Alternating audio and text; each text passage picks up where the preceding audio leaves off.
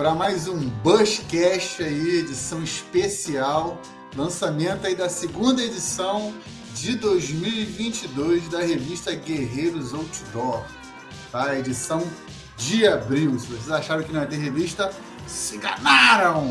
Vamos lançar hoje, mas antes, apresentar aqui meus caros e queridos companheiros. Ao meu lado aqui na telinha do lado aqui, do lado de cá, está meu amigão Daniel. Daniel, manda um salve pra galera aí. Fala pessoal, sejam bem-vindos aí a mais essa live de lançamento da segunda edição da revista do, de 2022, né? Tem muita coisa boa, vocês vão ver aí, muita coisa boa aí sendo apresentada para vocês. É isso aí. Quem sabe surpresas virão, pessoas podem aparecer aqui na live, será? Veremos. E aqui meu companheiro aqui de baixo aqui, grande mestre Ney. Ney, manda um salve aí pra galera aí. Fala pessoal, boa noite. É mais um lançamento aí de uma revista esperada, com, só com coisa boa e surpresa aí a vir, né? Se Deus quiser. É isso aí, galera. Bem, vamos iniciar aqui a nossa live. Hoje a gente vai começar aqui com um bate-papo. Então vou pedir para vocês que já estão entrando na live aqui, agradecer a presença de todos vocês. Já pedi desde já que curta aqui na a live e compartilhe agora nesse momento, é um momento crucial aí para divulgar a live em todos os grupos do WhatsApp aí e vamos difundir aí a nossa revista. Então vou fazer dar uma, uma entrada que eu sempre dou explicando o que é a revista, né, gente?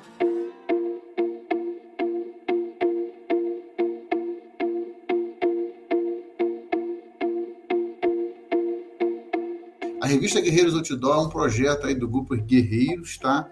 Que visa o conhecimento do bushcraft, preparação, sobrevivência, atividades outdoor em geral.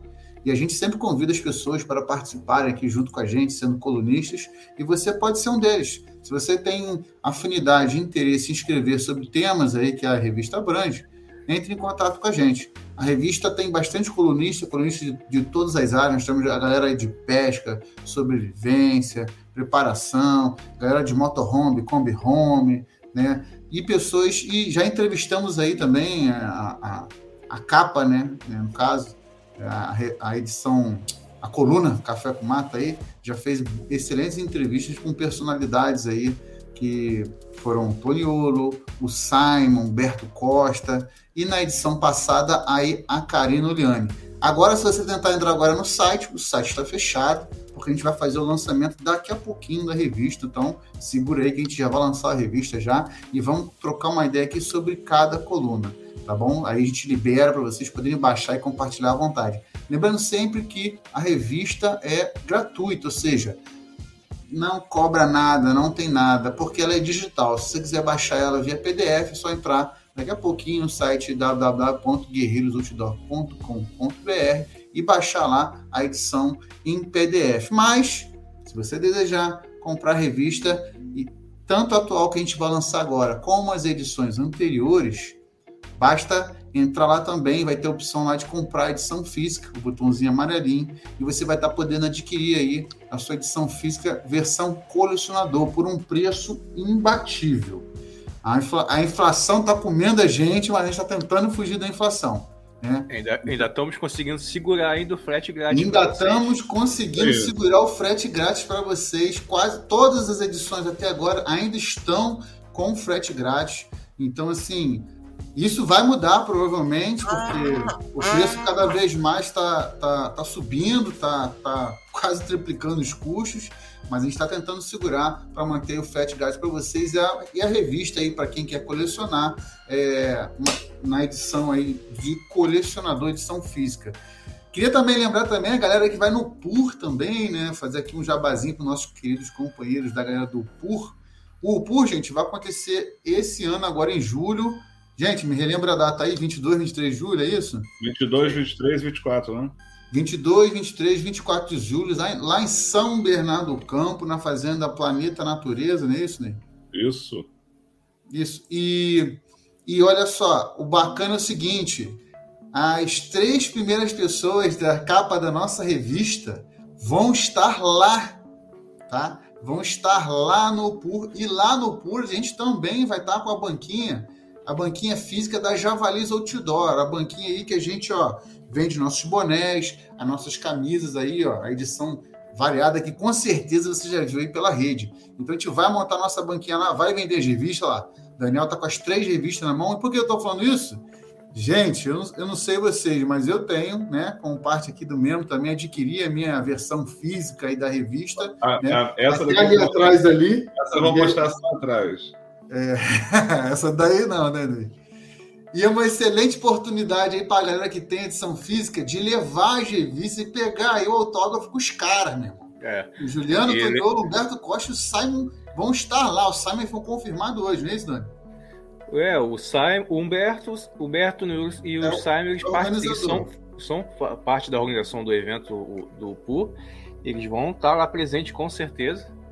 E vocês podem lá é, dar mais valor e dar revista de vocês ainda. Vocês compram por 25 e ainda vai poder vender aí a 500 reais só com a assinatura deles. Quem sabe dá com um tempo, né, Dani? Igual aquele. Qual que é o nome daquele cara do, do, do, History? Opa, já tô tentando mais ou menos no tema já.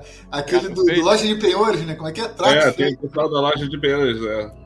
É, o cara dá aquela assinatura zona na revista lá assim, e aí o que acontece? A revista quadriplica de valor, gente. E com certeza vai estar registrado aí. Essa é uma excelente oportunidade de vocês estarem pegando aí. Então, vocês, se vocês ainda não adquiriram aí, podem adquirir online. O valor que está online, o valor lá é o mesmo, praticamente vai ser o mesmo. Hoje aqui você pode já adquirir online já com frete grátis, tá? Por enquanto, com frete grátis, tá? e já pode estar recebendo em casa. Também estaremos lá no pool, só que lembrando que até o pool pode ser que as revistas acabem. Eu não tenho a revista para todo mundo, então adquira já uma dessas que você tem aí, pelo menos as três, né? Para sua coleção e pega a assinatura lá com o pessoal lá no pool mesmo, os autores, não é não, gente? Isso aí. Algumas Isso aí. já estão acabando. É, pois é, sempre tem, a gente está sempre no ralo, a gente não tem meta de fazer outras revistas, galera. Então, assim, nós não temos essa intenção. Essa, para quem não sabe, a revista é versão digital, PDF, livre, para você poder jogar no WhatsApp, compartilhar com todo mundo, tá bom? para você. E essa é a nossa intenção, que a gente quer que a ideia é difundir o conhecimento do bushcraft e das atividades outdoor de forma em geral, e a revista física aí fica apenas como um souvenir, um agrado, uma edição de colecionador. Eu vou passar aqui rapidinho aqui na galera dos comentários, gente, para dar um salve aqui para a galera, mandar um salve aqui para o Gambiar Sobressalente, sempre presente na live desde cedo. O Luan aí também, mandando sua boa noite aí. Do... Luan, que inclusive já fez parte também, já escreveu no, na revista, né? Já sobre a questão de pesca e sobrevivência, né? O nosso amigo aqui, Wesley Santos, o nosso amigo lá, o nosso guerreiro javali lá, o Eduardo Cavalo, Cavadas, Viggs na trilha lá, o pessoal do Marcos do Rufino também, gente boa pra caramba, que também já participou também da nossa revista também. Temos uma edição, inclusive, a edição especial do, do, do EGB, na qual também ele dá aí também o depoimento dele sobre o evento em si. E também aqui nosso querido amigo Eduardo, do Preparação e Sobrevivência, que também já participou. Ou não, é, não sei, é, é, agora, agora me confundi, já participou já yeah. da, da edição da revista. Já. Participou sim. Isso aí, mas um, só, só gente fina, gente boa, gente fina não sei, né? Porque já mais valeu um pouquinho mais largo. Mas a gente boa com certeza são. Isso aí, com certeza. Alexandre aqui, começando agora a entrar aqui, ó, Alexandre Ramos. Fala, Alexandre, tranquilo para você. Meninos, o que vocês querem? V vamos iniciar? Vamos conversar como é que foi a construção dessa revista? O que, que vocês querem trocar ideia agora? Ué, eu acho que a gente poderia falar um pouquinho da ideia, das ideias aí na, na construção da revista. É, então vou, vou, falar uma seguinte. Essa é o primeiro passo da revista é, virar aí um pouco para o prumo internacional. A revista é brasileira, formada por brasileiros, constituída por brasileiros, com uma grande cultura brasileira tá ali, pessoas do dia a dia, pessoas do convívio que vocês conhecem, com certeza aí nos graus de separação, né, igual o Mark Zuckerberg fala, são pessoas próximas aí, pessoas do meio que, que, que entendem sobre as práticas de atividade outdoor, etc. E hoje a gente quis estender um pouco mais, né? Os graus de separação sempre também vão para as pessoas ao mais, ao mais longe também. A gente está querendo puxar também uma galera de fora para fazer até mesmo uma permuta, uma troca de conhecimento, porque isso é muito bacana, né? você poder levar o nosso conhecimento para lá e trazer o nosso conhecimento para cá. E a gente está com esse projeto para esse ano para fazer essa, essa troca de experiência, essa troca de conhecimento. E o primeiro passo é trazer um pouco da galera de fora. Quer dizer, nossa capa agora é meio mista, né? A nossa capa ele é meio de fora, porém estava aqui, então tem uma coisa meio mista aí, que é para trazer o conhecimento aqui para gente do Brasil. Um cara excepcional e show de bola aqui, ó. Mandar um abraço aqui pro Quadro do Campo Brasil, o Mac entrou aqui agora. Valeu, Mac. Mac também, ó. Cheio de colunista aqui da revista, só gente fiel aqui e gente boa aqui na, no bate-papo. Então, gente, vocês têm alguma dúvida, sugerir algum tema também, deixa aqui nos comentários. Não esquece, galera, de dar aquela curtida aqui na nossa live aqui e e também compartilhar nos seus grupos aí, ó, a galera que é do, da Kombi Home aí, compartilha nos grupos da Kombi Home, galera que é de preparação, nos grupos de preparação, e assim vai, lá vai ser muito bacana hoje, né? Ney, fala um pouco aí do seu desafio aí para essa revista aí, hoje você trouxe, eu, a gente vai chegar na, na, na sua parte, mas a sua, eu gostei muito do que você escreveu na revista, e parece, a gente acha que é um assuntos escassos, né, mas a gente sempre vai achando coisas novas, né? É, é, na minha, na, essa minha coluna, essa minha matéria do Causos, rapaz, eu estava pensando em escrever outra coisa. Na verdade, tinha começado até a fazer outra coisa, mas aí eu vi um vídeo, um vídeo passar pelo vizinho, como as pessoas falam, né? Aplicativo vizinho lá, o TikTok. E aí, cara, o cara botou esse lance de perdido na mata, que com entidades ou com forças da natureza. Falei, cara, já estava pensando, falei, é isso aí que eu vou fazer. E aí, falei, não, tem que fazer, porque são coisas que acontecem. Né? Todo mundo tem um caos, todo mundo conhece alguma situação de da pessoa perdida na mata, Aproveita e abre espaço pro pessoal aí. Isso que eu ia falar, abre espaço pro é. pessoal convidando aí, que tem algum caos aí para sua. Pra você poder são N levar. histórias, né? São N histórias, assim, de, de pessoas perdidas no mato. E a coluna Causos, Causos do Mato, ela tem o nome de Causos do Mato, porque assim, a base central são causos que acontecem nas nossas andanças aí pelo mato, ou para quem mora em área rural, ou para quem já teve experiência nessas áreas mas também tem foco em coisas estranhas que já pode ter acontecido com você, numa ou aconteceu alguma coisa na área, na área que você mora, ou num sítio, numa fazenda, ou mais antigo contava uma história. Quem tiver né, conhecimentos assim, história, pode me mandar, pode passar, pode passar as informações, vai lá no direct, tem, tem meu celular para contato também, no, tanto do Guerreiros, é só entrar em contato e mandar, mandar um caos. Falando do. Se eu for te cortar. Você... Pode falar, pode falar. Falando aqui do, do caso de perdidos, toda vez que alguém se perde na mata, seja seja indo caminhar, né? Ah, eu tô indo para um lugar, me perdi, e aí fiquei tantos dias perdido. Se você pegar essas pessoas para conversar, elas contam quase a mesma coisa. Ah, eu estava numa trilha, de repente alguma coisa chamou atenção, eu saí. É despreparo? É despreparo? É falta de conhecimento? É são as forças da natureza protegendo o lugar para que a pessoa não invada o lugar? Não sei. Né? Tivemos aí um caso há pouco tempo aí das crianças, aqueles índiozinhos lá perdidos, cara. 26 dias perdidos. Não foi, não, acho que foi mais. Acho que não. Um foi 20, tempo. Acho que foi 26 dias perdidos. Se você parar para pensar, como que duas crianças pequenas iam, vão sobreviver na mata. Ah, mas eles são índiozinho. Não, índiozinho são curumimzinho. Né? Ou, ou, são crianças, ah, eles são fáceis de se adaptar, não sei o que, tem não, sempre uma coisa dessa. É, né? Você viu como é que voltaram? Voltou tudo igual um mini crack. É, só tem cabeça. só pauzinho e a cabecinha, igual aqueles bonequinhos Mas alguém aí tem. Para eles lá, pode ver que eles vão contar as histórias, né? Que na aldeia com certeza vão se falar. Vai ter um lado místico eles vão levar isso para um lado místico. Olha, alguém protegeu a gente enquanto dormia, é, um animal correu para um certo lugar, a gente correu atrás e tinha fruta. Eles vão levar para esse lado. Então, o lado místico ele beira, né, a, esses acontecimentos. Sim. A gente se desprende disso porque a gente na cidade a gente não tem mais tanto contato. pra gente é tudo zoação. Mas para quem Sim. vive lá é muito importante. Isso é verdade, né? É, é, realmente essa questão de sempre. A maioria dos causos, muito deles acontecem com certeza na mata, né? Que é o tema até mesmo da, da coluna, mas muitos sempre começam com um perrenguezinho também, né? É. Tem sempre um perdido, um perrengue, ou às vezes se perde por causa do caos, também tem isso, né? Que assusta também. E, e realmente dá início a essas coisas aí. Eu, eu tem uma menina aqui, ó, que tá no bate-papo aqui, ó. Jéssica ó.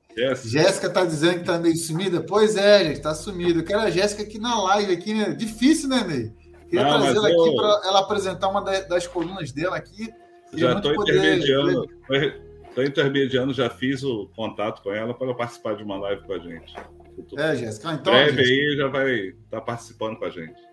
Então, Jéssica, já se sinta já convidada já para de, em breve aí, de repente, né, intermedia isso, para aparecer aqui numa das no, do nosso podcast aqui da revista, que com certeza ela sempre vai ter palco, vai aparecer nas colunas. Vamos ver se embeleza um pouquinho a live, para ver se dá um. Ah, é, porque, nossa, só tem demônio aqui na live só. E também, quem sabe, no podcast voltar também para a área dela também, né? Jéssica, fica aí, aí o convite aí é... Aí, já está na agenda, viu? Já, viu? É. já confirmou, viu? Opa, então tá bom então, Jéssica. Aguardamos você. Se prepara que a gente vai se preparar. Vou até fazer minha maquiagem no dia, porque para embelezar essa live, que Deus me livre, Duarte. Né? E você, Daniel, o que você achou de fazer essa revista esse mês? Esse mês que foi um mês corrido, né, Dani? A gente que tá produtor de conteúdo aí, dois feriadões, uma loucura. É difícil até você se desligar da carnaval no meio de abril caramba, como é, que, como é que foi essa loucura de fazer a revista esse mês? Você que é o, tá, o cara, é o head, head leader aí do, do, do da parte do desenvolvimento da revista. Rapaz, é, as minhas semanas já começam na quinta-feira. Quando eu vejo, já é quinta. a segunda é só um sopro. Então, é, essa foi a estreia aí da, da Info Alpha com três páginas. Pô, gostei é, bastante aí, aí, consegui, consegui desenvolver melhor a matéria, eu gostei também. E trouxe um assunto também bem interessante aí sobre a matéria, não sei se tu vai botar aí, ou se a gente só pode conversar sublima, sublimamente, né? Depois, quando colocar, ele também vai falar uns pouquinho. É, é. vamos lá. Mas foi. É, como tu falou, é muito. Gente, esse mês foi muito corrido, né? Mal a gente lançou a, a revista da, da Karina, que a gente já veio correndo já para lançar. Mal lançou, daí. já estava com, já, é. com o outro engatada já, né? E foi só correr. Já tô até já me preparando para a próxima já. Que a próxima já vai ter outro nome aí grande aí.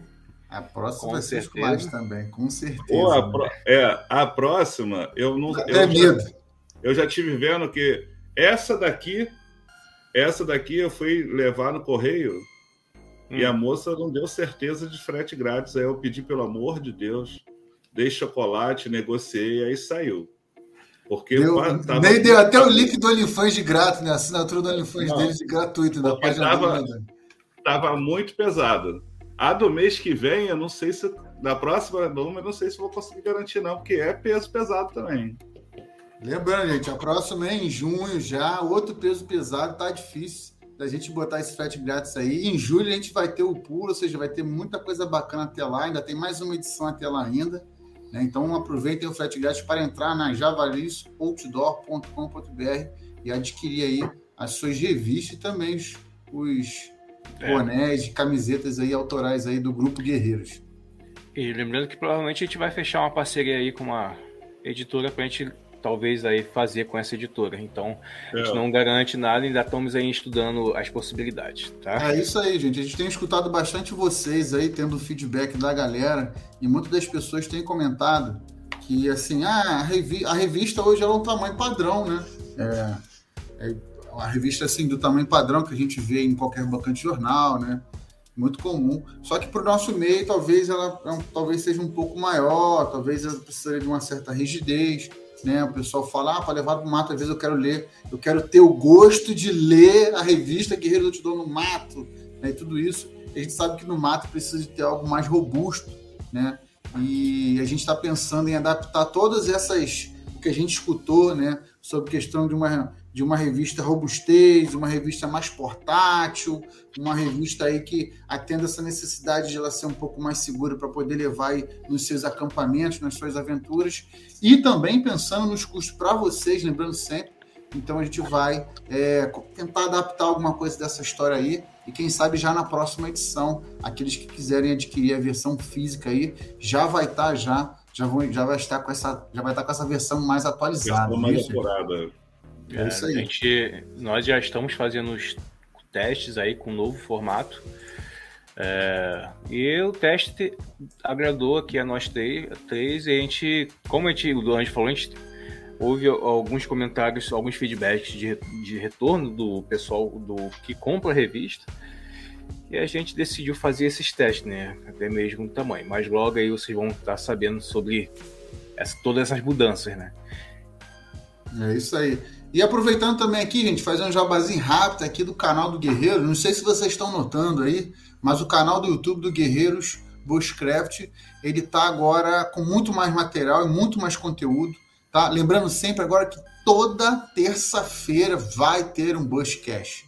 Então agende aí, separa o dia aí na sua agenda aí. Toda terça-feira, 20 horas, vai ter um Bushcraft agora, tá? Um Bushcast. Então você se prepare para isso. E ao menos aí vamos tentar lançar pelo menos dois vídeos na semana do canal Guerreiros Bushcraft.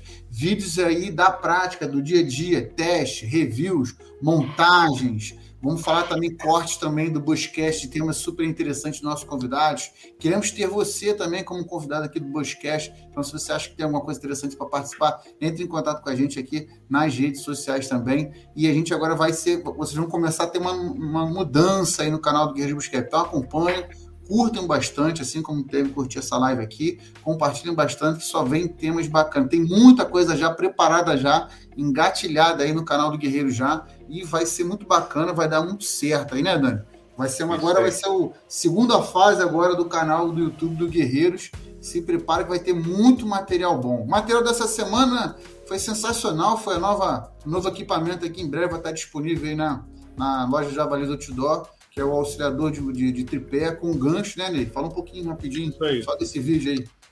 Pô, quase que eu, quase que eu quase que eu ia ter que pegar ele lá, mas dá para falar, dá para falar sobre só falar, né? Só, só para falar rapidinho sobre esse ele. Esse videozinho é um. É um... Ele já está no canal do Guerreiro já. Já está no canal do Guerreiros, é um apoiador, é um apoiador para facilitador para montagem de tripé multifuncional.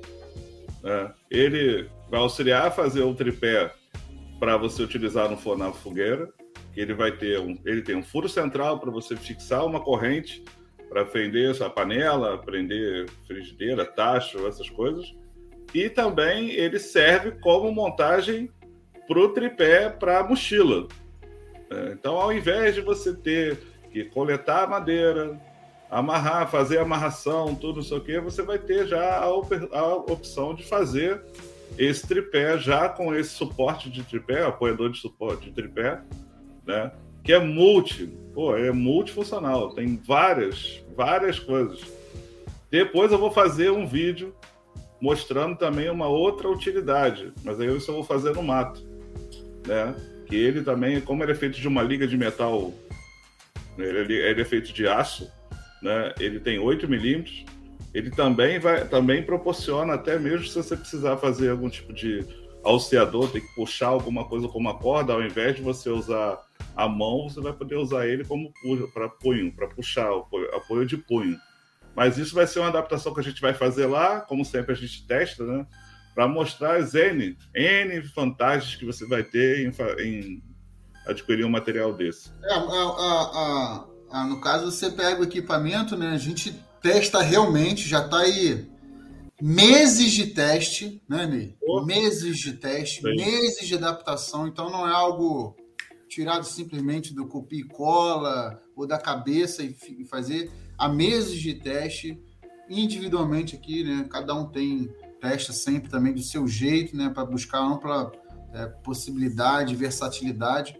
E agora vai estar em breve aí no canal, já está no canal esse, já em breve vai estar aí na loja do Outdoor, então se prepare, tem muito vídeo bacana aqui no canal do Guerreiros Bushcraft, né, gente? Isso aí. Isso aí. Vamos puxar? Vamos puxar. E falando da revista? Pode ir. Vamos puxar? Vai compartilhar a capa, não vai? Você vai abrir ela Isso, digital. Vou compartilhar, vou compartilhar. Dá palhinha, vou jogar você na cara aí, vamos, já vamos jogar aqui, ó. Olha quem a gente tem, gente, na capa desse mês da revista Guerreiros Outdoor. Irmão, eu quero saber qual é a revista, qual é o conteúdo brasileiro que trazem pessoas assim tão especiais para apresentar você tão próximo. Dave McIntyre, o famoso Mac, grande Não, Mac aí, parceiro Não. da gente aí no Bushcraft americano e brasileiro, né? Acho, é. que não, acho que não haveria melhor pessoa para definir essa ponte que a gente está querendo fazer entre o Brasil e o mundo, senão o Mac, que é justamente um americano que pratica bushcraft lá e passou um tempo no Brasil como capa aí da revista Guerreiros Outdoor. Eu vou jogar agora aqui a capa aqui, Ney, no, na tela aqui, peraí. Minutinho só. Dá. Complementando, não tem nenhuma edição nacional que tenha conseguido uma entrevista com ele. É isso aí, ó. Como vocês podem ver aí, Mac na, na capa. Não estão conseguindo ver, tão, né? É Sim. isso aí. Se quiser aumentar um pouquinho e tirar a gente, é. se dá, né? Quer que eu tire vocês? Espera aí. Assim? Não, aí não. Só assim? assim? Pode deixar. Pode deixar. Isso. Vai falando. Beleza, então. Faz tirar o banner aqui também. Espera aí. Pronto. Show de bola, gente. Show de bola. Na capa aqui temos o Mac, galera. Qual, gente? Eu tô sem ver vocês, então vocês vão falando aí no áudio aí para escutar aí e dar o, dar o toque aí. Gente, okay. Revista do Tudor, edição, segunda edição de 2022, desse mês de abril, conta com o Mac aí na entrevista lá do canal Café com Mato. A gente já vai voltar nele já, né? Já vamos conversar na, quando chegar na, na parte dele. Também tivemos aí também o Juliano Antoniolo dando sequência aí às suas é, as suas postagens né, sua, na sua coluna sobre o Diário Bushcraft, né, que é a coluna dele, Diário Bushcraft, e ele fala um pouco sobre a importância da preparação adequada na prática do Bushcraft. Vamos já também voltar neles aí. E também temos aí, ó, vou passar aqui já para o sumário, para mostrar um pouco para vocês os assuntos aqui. Ó. Tá pegando aí, gente? Tá, né? Sim, tá. Então temos aqui no sumário aqui, ó, as colunas Info Alpha, Trilha dos Mundos, Diário Bushcraft, Mundos, Café com Conversa, Caos do Mato e Conexão Mato, tá? Nós temos aí limites morais sobre. Eu vou passar agora coluna a coluna e a gente vai falando, que a gente já vai, já quero já puxar para o Dani para falar, que eu quero já, já, eu, a gente está com temas muito interessantes nessa nessa revista, né? E a gente começa aqui na primeira, logo de cara aqui a coluna que é Info Alfa, né, Dani? É com você. Bota ele aí para aparecer. Peraí, vou Não, pode, eu eu falo daqui mesmo. Fala daí mesmo? Então, Dani, como, como é que foi aí produzir essa coluna? Mas mais do que isso, você fala sobre um assunto muito bacana, cara, que é os limites morais. Um assunto que poucas pessoas aí é, comentam, né? Que sobre a pessoa acha que é, é, matar é simples, sobreviver é simples, acha que não vai entrar com dilemas, né? Porém você, a gente sabe que até mesmo em âmbito de sobrevivência existem limites, né? Limites que a gente talvez atravesse, talvez não, vai depender do que você quer e a pessoa que está com o seu lado ou do outro lado. Queria que você faça um pouco aí dessa coluna aí e sobre esse tema que eu acho sensacional. Então, quando eu comecei a escrever essa, era eu ia fazer um tema bem diferente, ia fazer até mesmo sobre parte, até, tinha comentado contigo, né, Anjo, que ia falar sobre canibalismo e tal. Isso, é. Aí quando eu comecei a escrever, comecei a seguir um, tema, um, um, um caminho bem diferente do que eu queria e quando eu vi eu já estava bem pegado nessa parte de limites morais dentro de um cenário de sobrevivência, né? Então, quando a gente pensa em, em, um cenário de sobrevivência, se pensa que a gente sempre vai ser o herói, né? O, o herói, o, o bonitinho que, que não faz mal a ninguém, mas é bem assim, né? Tem certo, certas, certas situações onde você vai ter que fazer uma escolha, onde você vai ter que sobreviver ou, ou, ou você vai ser o caçador ou você vai ser a presa. Né? E, é, e é isso que eu trago nessa, nessa, nessa edição, de, nessa coluna de, dessa edição, para as pessoas fazerem uma reflexão sobre o que qual, até onde vocês estão dispostos aí, se tua vida tiver em perigo, ou a vida das pessoas que você ama estiver em perigo. E aí eu trouxe até um assunto aí muito abordado nos acampamentos do guerreiro, né? Sobre os gafanhotos. Ney que gosta disso aí, né, Ney? Tu gosta, Ney? Cara, eu gosto. Eu gosto. Eu sempre falei sobre isso. Sempre. Sempre falei. Toda vez que tem um assunto que a gente possa conversar com um sobrevivencialista, que ele fala sobre preparação, sobre fuga, sobre coisa, eu pergunto para ele duas coisas. Pergunto se ele está preparado para deixar o familiar para trás, porque ele não vai poder levar, né? E pergunto sobre esse limite moral, se ele está disposto a saquear uma outra família e com certeza talvez ele precise matar, né? Porque todo mundo vai estar preparado. Não vai ter ninguém que vai estar naquela fazenda com uma cerquinha aceitando todo mundo para ajudar. Então, o limite moral é bem perigoso. É que por mais, é, vamos botar aí, vamos imaginar aí a, a, a, atual pandemia que a gente passou aí, que a gente ainda está meio que pegando os resquícios ainda da, dos resultados que ocorreram. Como se fosse uma, uma pandemia mais bruta, onde ninguém trabalhasse. É, a gente passou um tempo de, de reclusão, muitas pessoas se conseguiram se virar, outras não, mas a, a gente teve ajuda aí também do, do governo aí para suprir algumas necessidades, mas se não tivesse esse tipo de, de, de, ajuda, será que suas preparações aí duraria esse um ano, um ano e meio de, de pandemia? No máximo, as pessoas sempre se, se preparam para seis meses, três, seis meses. Mas será que duraria aí um ano, um ano e meio? O que, que você ia fazer se, se as suas poluições acabassem?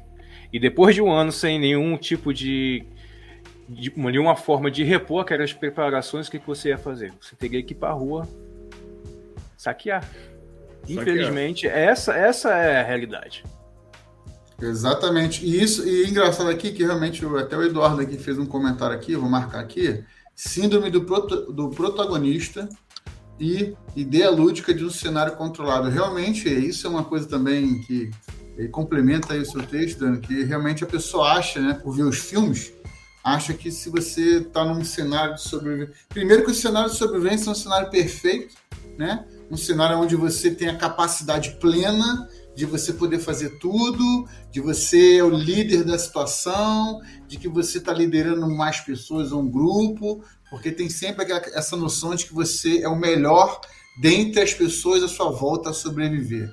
E isso tem muito, muito presente em quem é sobrevivencialista, porque dá a noção de só porque você estoca um alimento, só porque você assiste vários canais do YouTube, só porque você conhece um pouquinho mais de alguma coisa, num cenário de sobrevivência, você vai ser o salvador da pátria, né? E, e sendo esse salvador da pátria, qual vai ser o seu perfil? Você vai ser o gafanhoto? Você vai ser o cara que vai, ser, vai ajudar? Você vai ultrapassar esse limite, igual o Ney fala, igual você fala, que realmente vai chegar uma hora que você precisa se defender. E aí?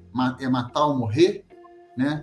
É é saber que se de repente você virar um gafanhoto, né? Para quem não sabe, gafanhoto é o termo aí no meio da sobrevivência, que é aquela pessoa que não estoca nada, né? Quem viu o filme Capau, o desenho Capau, vai lembrar muito bem, que não estoca nada e apenas é, corre atrás do estoque dos outros, né? E utilizando até é. de violência, né, Ney? Na verdade, o, o gafanhoto, claro que nem não é todo mundo que vai, não todo mundo se prepara para ser gafanhoto. Tem aquela produção, mas até quem tem que guardar comida, alimento, ele tem que pensar em guardar recursos para se proteger. Né? Então, não falando sobre o que é, mas todo mundo sabe o valor que está para você tentar estocar qualquer tipo de recurso aí para proteção.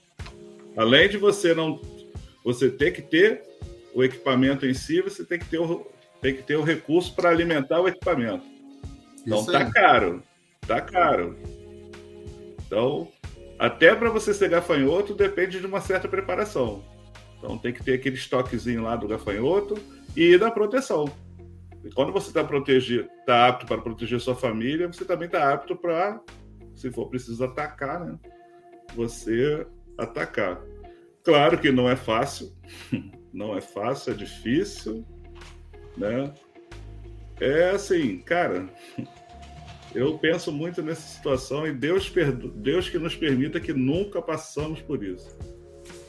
É isso aí. Como o Daniel falou aí, como Daniel falou aí da pandemia, a gente está vendo algumas, alguns vídeos, algumas coisas né, do país asiático que está sofrendo aí é, proibições graves. Né?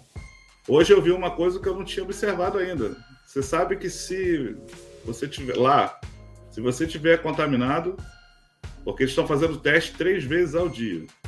Se você tiver contaminado, sua família fica presa dentro de casa e todo o andar ou todo o prédio fica preso. Não sai. Então sabe o que é isso? Você pode estar se protegendo, mas se tiver alguém que não está se protegendo e ficar contaminado, você vai ficar trancado.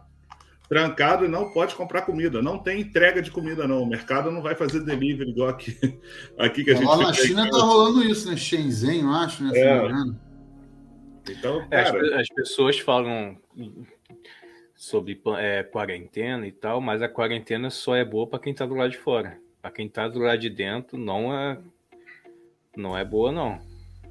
A gente passou isso aí, a gente sabe como é que é ficar preso dentro de casa sem poder sair. Mesmo estando, não sendo uma prisão onde as portas estejam fechadas, mas a gente viu o, o, uma, pequena, uma pequena dose de realidade quando a gente ficou aí com esse distanciamento social. É isso aí. Realmente, então, assim, gente, então mais uma. A gente. A gente. As ah, pessoas às vezes. Fala. Vou falar aí. Se deixa Daniel escrever tudo isso que está que tá saindo daqui, a revista era só disso. Não é, Dani? Tem assunto só para uma revista, sério, pô. É tão amplo que pode.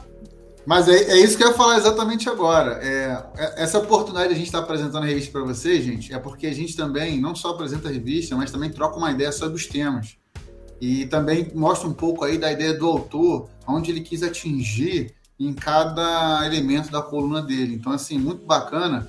E vou deixar até o convite aberto aqui, porque eu sei que tem vários colunistas aqui na, na, no bate-papo aqui que participam da revista, que já escreveram, e a partir da próxima edição agora a gente vai querer aí, se possível, vamos tentar ver como é que vai ficar a questão de infraestrutura, porque a gente sabe aí que hoje em dia a internet aí para muitos aí tá bem ruim, mas trazer vocês aqui para dar palhinha, dar a visão de vocês aqui na nossa live, né, Dani? Né, Ney? Para poder estar tá comentando aqui, igual que o Ney comenta, igual o Daniel comenta aqui, igual eu comento, para poder falar aqui sobre qual a sua visão, por que, que você escolheu aquele tema, né? Diante, e o que, que você acha daquele tema. Né? Isso a gente está tentando trazer aqui para vocês aqui um valor agregado aqui para a revista e sempre temas aí novos, oxigenados, temas que mexem, temas às vezes meio polêmicos, né? Temas talvez duvidosos, mas sempre uma questão de provocar, de trazer coisa nova para vocês. Então, o convite aberto aí, as pessoas que participam aqui da live, nos comentários, nas próximas edições dos colunistas, é, queiram quiser participar aqui no Bushcast, tá? da, de apresentação da revista. Venham sim, queremos vocês, se apresentem, porque gostaria muito de saber a opinião de vocês na hora de escrever a coluna onde vocês queriam atingir aí. Né, Ney? Né, É porque é, as, a, as pessoas pensam que 4.700, 7.700 caracteres é muita coisa, cara, não dá para tu se expressar em quase nada. Se fosse parar para falar sobre esse assunto aí de limites morais, aí daria aí quase. Bota aí uma. Meio livro aí de 100 páginas, mais ou menos. Tem muita coisa. Se fosse abordar todos, todos os pontos chaves de, disso aí, ia, ia ter muita coisa aí para ser falado. Até mesmo as entrevistas que o Ângelo faz aí no Café com Conversa, se fosse botar realmente tudo que é dito ali, todos os pontos fortes ali da, da do, do assunto que ocorreu ali, da entrevista, ia ser só uma revista só para isso. Nenhuma, às vezes mais, hein? Tem, tem tema para mil revistas. Isso aí, todo mundo. É, muita, muito, muita história, muito conhecimento, muita coisa bacana. Vou dar um giro aqui antes de passar para o próximo tópico aqui, galera, para o próximo tema. Vou dar um giro aqui da galera falou e vou começar aqui pelo que o Eduardo comentou aqui, ó. Seria no mínimo interessante uma revista voltada a um assunto em particular, direcionada, edição especial. Sim, temos em mente de fazer isso, tá? Hoje a gente está no passo, nesse passo aí de é, trazer pessoas também um pouco de fora também. Vão vir grandes nomes nacionais também, aguardem também, já estão engatilhados já mas a gente também pretende aí em breve aí começar a fazer as edições especiais sobre os temas sim, onde a gente vai reunir todos os colunistas que a gente gosta, que o povo o povo aclamou por esses colunistas naquele tema específico e vamos lançar a capa e todas as colunas somente dentro daquela área ali específica de, de conhecimento. Beleza? Mandar aqui um salve aqui, ó, Guinote Buscraft mandou um salve aqui pra gente. Gambiarra estava fora, voltou aqui, que ele tá. Antes de começar a live, ele já entra já. Ele é, ele é danado, né? O, o Eduardo falou aqui, ó, grafanhoto talvez, na maioria dos preparadores, é um plano B, né? Que é a questão do. Todo mundo Não, acha que vai ser sobrevivencialista, mas chega uma hora que realmente ser gafanhoto aí é o plano B também para muitos, né? Ou não, né? Tem também os sobrevivencialistas de, de sofá aí também. Pessoal do Explorando em Família aí, Pessoal, show de bola. Esse, esse, esse pessoal do programa é show de bola. Mandar um abraço para vocês aí também. Agradecer a presença aqui Ó, de vocês aqui fala, na live. Fala aí. Vamos ver aí, pessoal do Explorando em Família. Obrigado pela presença.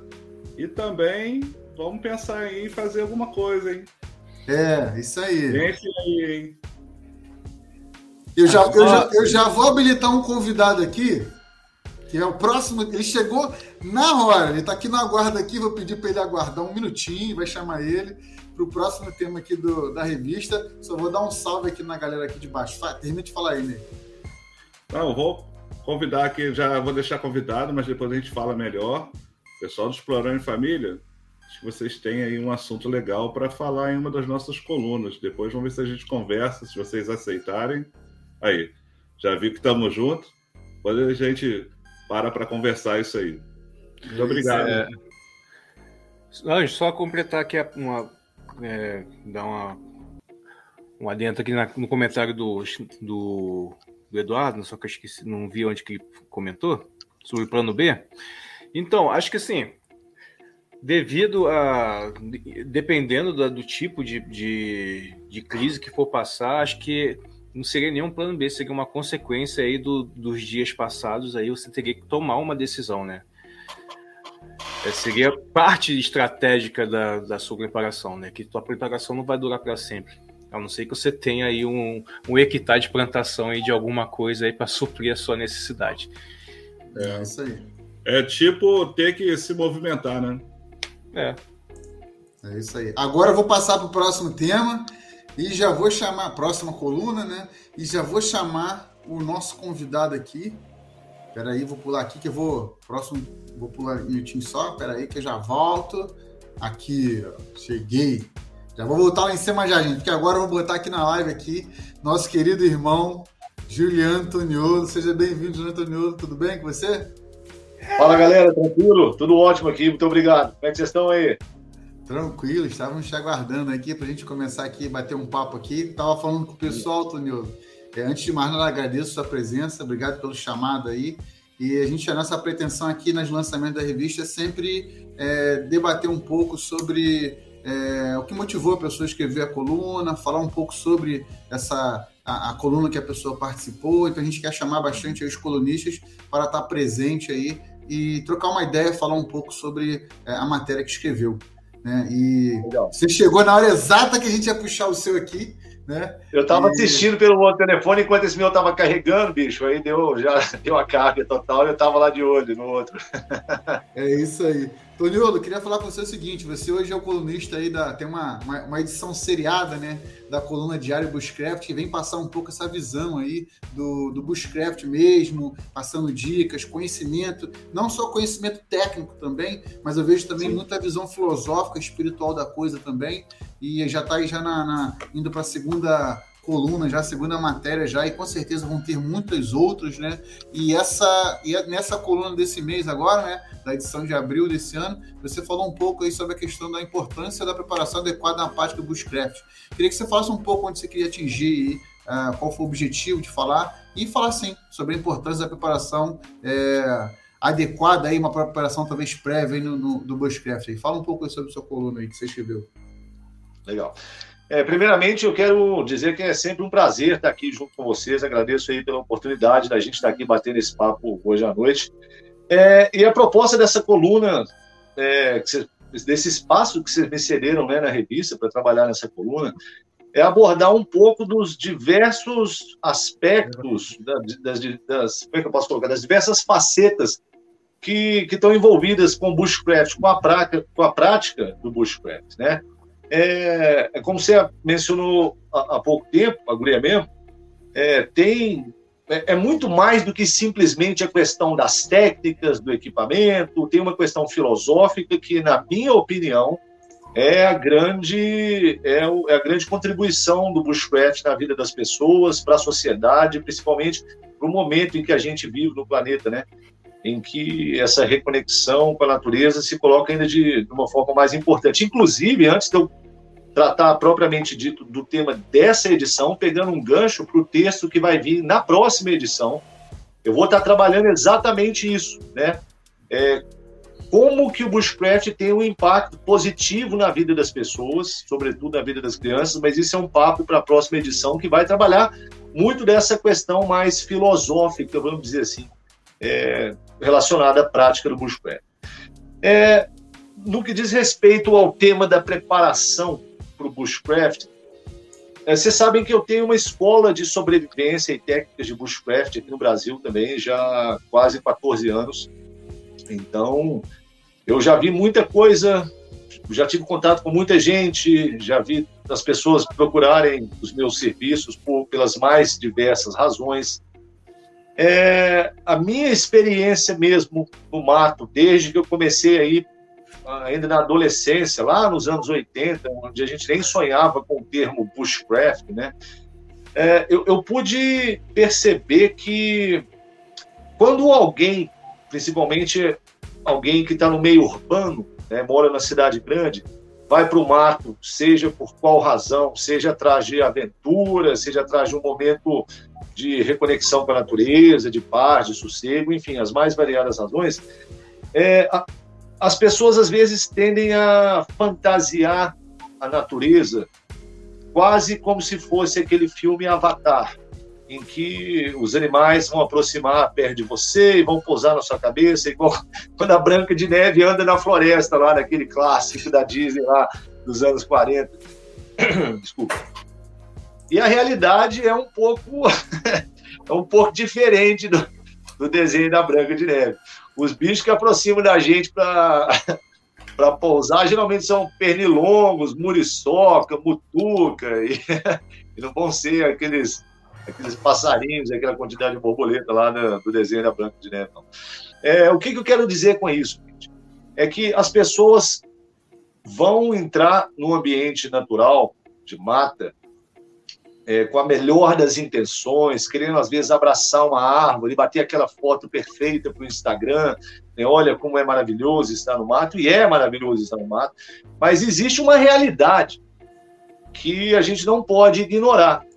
É uma realidade, inclusive, que nos expulsou da mata e fez com que a gente construísse esse ambiente controlado de concreto, de asfalto, e onde você. A gente até entre aspas, na cidade grande, tolera a mata, mas é ali naquele canteiro ali, ou num parque, onde você vai deixar a árvore, vai deixar os arbustos. E a gente precisou se afastar é, da natureza, vamos dizer assim, para ter um controle maior do nosso ambiente. Porque a realidade é que quando você vai para o mato para praticar bushcraft, para acampar, para fazer seja lá o que for, Existe ali uma série de coisas acontecendo, de dinâmicas, vamos dizer assim, ocorrendo, sobre as quais você não tem o menor controle. Então você entra no mato para passar uma tarde na cachoeira. Você vai de, sei lá, de crocs, de bermuda e camiseta, é, leva lá às vezes uma coisa para comer, uma garrafinha d'água e atravessa um riachozinho e depois chove não sei aonde aquele riachozinho que você atravessou se transforma num rio caudaloso e você não vai conseguir atravessar de volta para casa. Cai um pé d'água miserável, você vai ficar encharcado e você não vai conseguir voltar para casa em muitas, em muitas vezes. É, são esses aspectos sobre os quais a gente não tem controle que a gente tem que levar em consideração quando a gente vai para o mato, seja por qual razão for. Igual eu falei, para passar uma tarde na, na, na, na cachoeira, para acampar, existe uma série de coisas que podem acontecer. Uh, às vezes, no caso desse, por exemplo, da cachoeira, você não está nem perdido. Né? O pessoal pensa em situação de sobrevivência, de um avião que caiu na Amazônia, de não sei quem ficou preso nos Andes, numa coisa assim extremamente longínqua da civilização, mas a, reali a realidade é que muitas dessas situações de sobrevivência ocorrem em locais onde às vezes você está vendo a luz da cidade, você está vendo a estrada lá e você não tem como ter acesso, você não tem como comunicar e pedir socorro. Eu poderia passar o resto dessa live a noite toda falando de um monte de casos em, em que esse tipo de cenário ocorreu.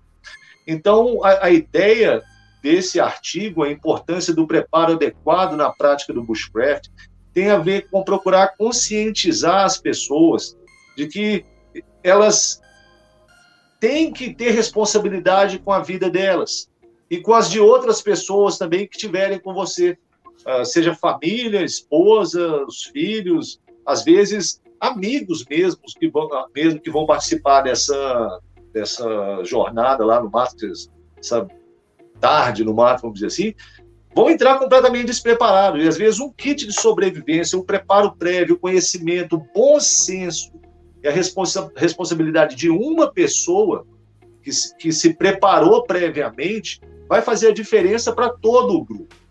É uma coisa que eu gosto de, de comentar nos cursos de sobrevivência na minha escola tem a ver com a ideia romântica de que o índio que vive no meio do mato, ele vai entrar na natureza e viver lá como se ele estivesse imune à picada de cobra, à queda de um galho, do coco, cair uma tempestade e ele ficar doente. Quer dizer, se essas pessoas que vivem naquele ambiente natural, dentro de uma aldeia onde ali sim é o espaço controlado, dentro da aldeia eles tiraram todas as árvores também, né? A fato, vocês vão ver aí na maioria desses, dessas desses vídeos que a gente vê dessas aldeias, os caras não estão dentro da floresta andando entre uma árvore e outra. Aquilo ali é, é são às vezes quilômetros de, de, de, floresta que são que é derrubado e onde eles constroem as ocas e ali naquele espaço, ainda que no meio da floresta, eles têm o controle. Por quê? Porque quando o ser humano vai para o mar, a menos que você seja o super-homem e tenha vindo de Krypton, meu irmão, você está sujeito a acontecer uma série de problemas e acidentes sobre os quais você vai ter muito pouco controle ou nenhum controle. Então, quando a gente olha, por exemplo, uh, eu posso citar aqui o caso daquela múmia de gelo que foi encontrada na Itália no, em 91, o Otzi, o Homem de Gelo. Exatamente. Se a gente observar o registro arqueológico, a gente deu sorte dele ter sido preservado não só o corpo, mas boa parte do equipamento dele. A gente vai ver que aquele cara que vivia lá no meio da, do mato, lá na Europa, ele ia para o mato preparado.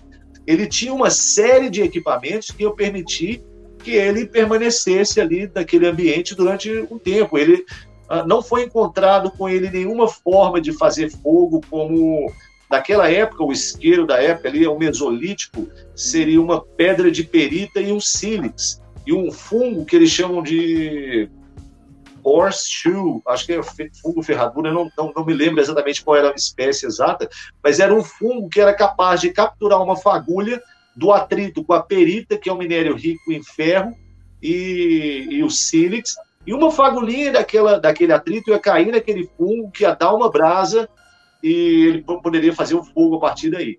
Ele não tinha esse equipamento. O que ele tinha consigo era um recipiente de casca de bétula, onde ele carregava uma brasa viva. Até antes dele morrer, obviamente, a brasa estava acesa, né? Depois de mais de 5 mil anos, não tinha como. Mas uh, era a forma que ele tinha de fazer fogo. O que eu quero dizer com isso é que quer a gente esteja falando dos índios, das populações indígenas atuais, uh, ou do homem primitivo há 40 mil anos atrás, ou mesmo o Otse, o homem de gelo há 5.300 anos atrás, O ser humano que tem juízo, que tem responsabilidade e bom senso, ele não vai entrar no mato peladão. Até o pessoal do Largados e Pelados é, entra preparado. Quer dizer, eles estão pelados, mas eles têm uma lâmina, uma forma de fazer fogo, é, tem alguns elementos ali mínimos com eles, né, consigo, para poder dar conta de, dessa da sobrevivência. Porque essa é a realidade. É como eu falei anteriormente, quando você entra no mato, você tem uma série de coisas ali que podem ocorrer sobre as quais você não tem nenhum controle ou tem muito pouco controle. Então, o preparo prévio era fundamental para essas populações antigas, para os caras da, da, da, do Xingu, lá, as populações indígenas, e para a gente da cidade grande, mais ainda. Para as pessoas que estão confinadas na selva de pedra, urbana e de asfalto, esse preparo prévio se faz mais importante ainda. Por quê? Porque ele representa um mínimo de controle que você vai ter sobre aqueles aspectos que vão ameaçar a sua vida é, com mais, como é que eu posso dizer, mais de imediato, esse, o seu kit de sobrevivência e esse preparo prévio vai representar um mínimo de controle que você vai ter sobre esses aspectos que, uh, e, e numa situação, perdão, numa situação que em geral você não vai ter quase nenhum controle ou muito pouco controle.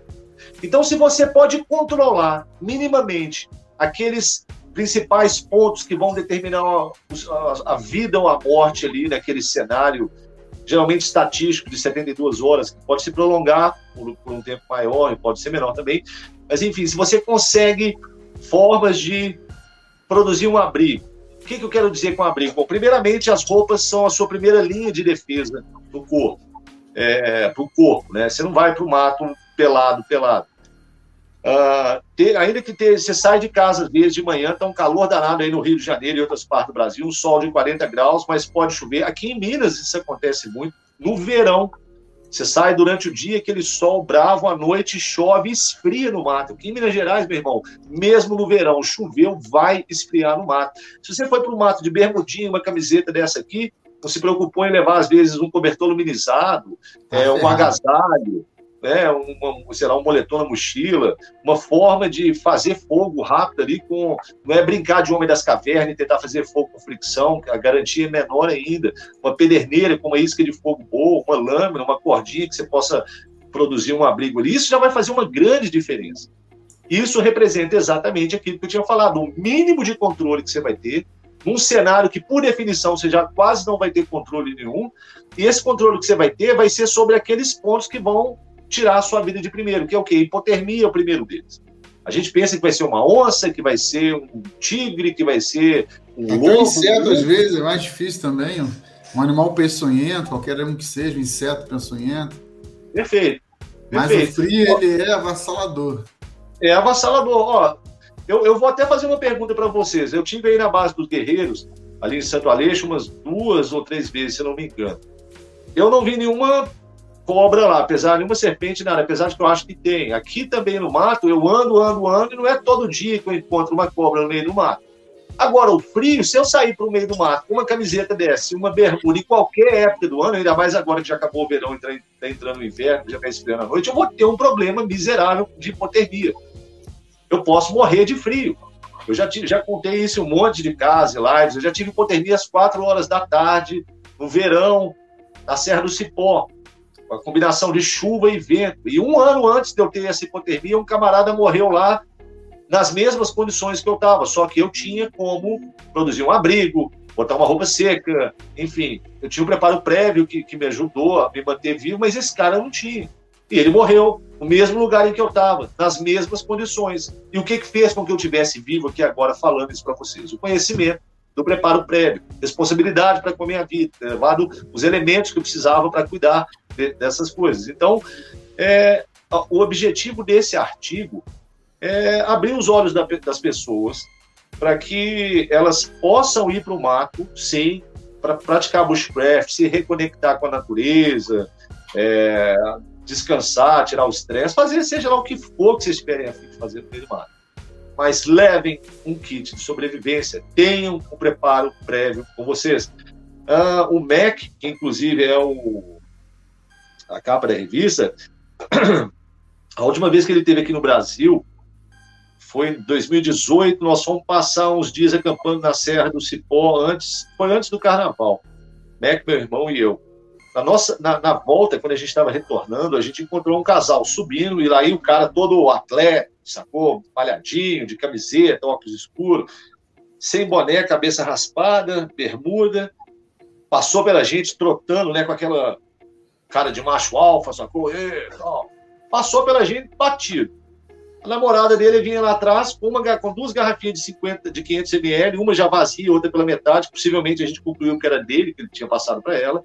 E foi ela que parou e falou assim: é, a cachoeira tal fica lá em cima. E a gente pôde contar para eles que não era. Eles estavam indo para um local que eles não conheciam e eles possivelmente acabassem se perdendo lá em cima e ali naquela época do ano ia chover, e do jeito que eles estavam, sem o menor preparo, eles estavam se colocando em risco. Completamente despreparados. Né? Completamente despreparados. E interessante é que o cara, eu sempre falo isso em toda oportunidade que eu tenho, ele, ele viu as três pessoas que poderiam dar uma informação para ele, ele ignorou a gente, talvez por vergonha de perguntar, uma vergonha absurdamente ridícula de perguntar perto da namorada dele se o caminho era aquele.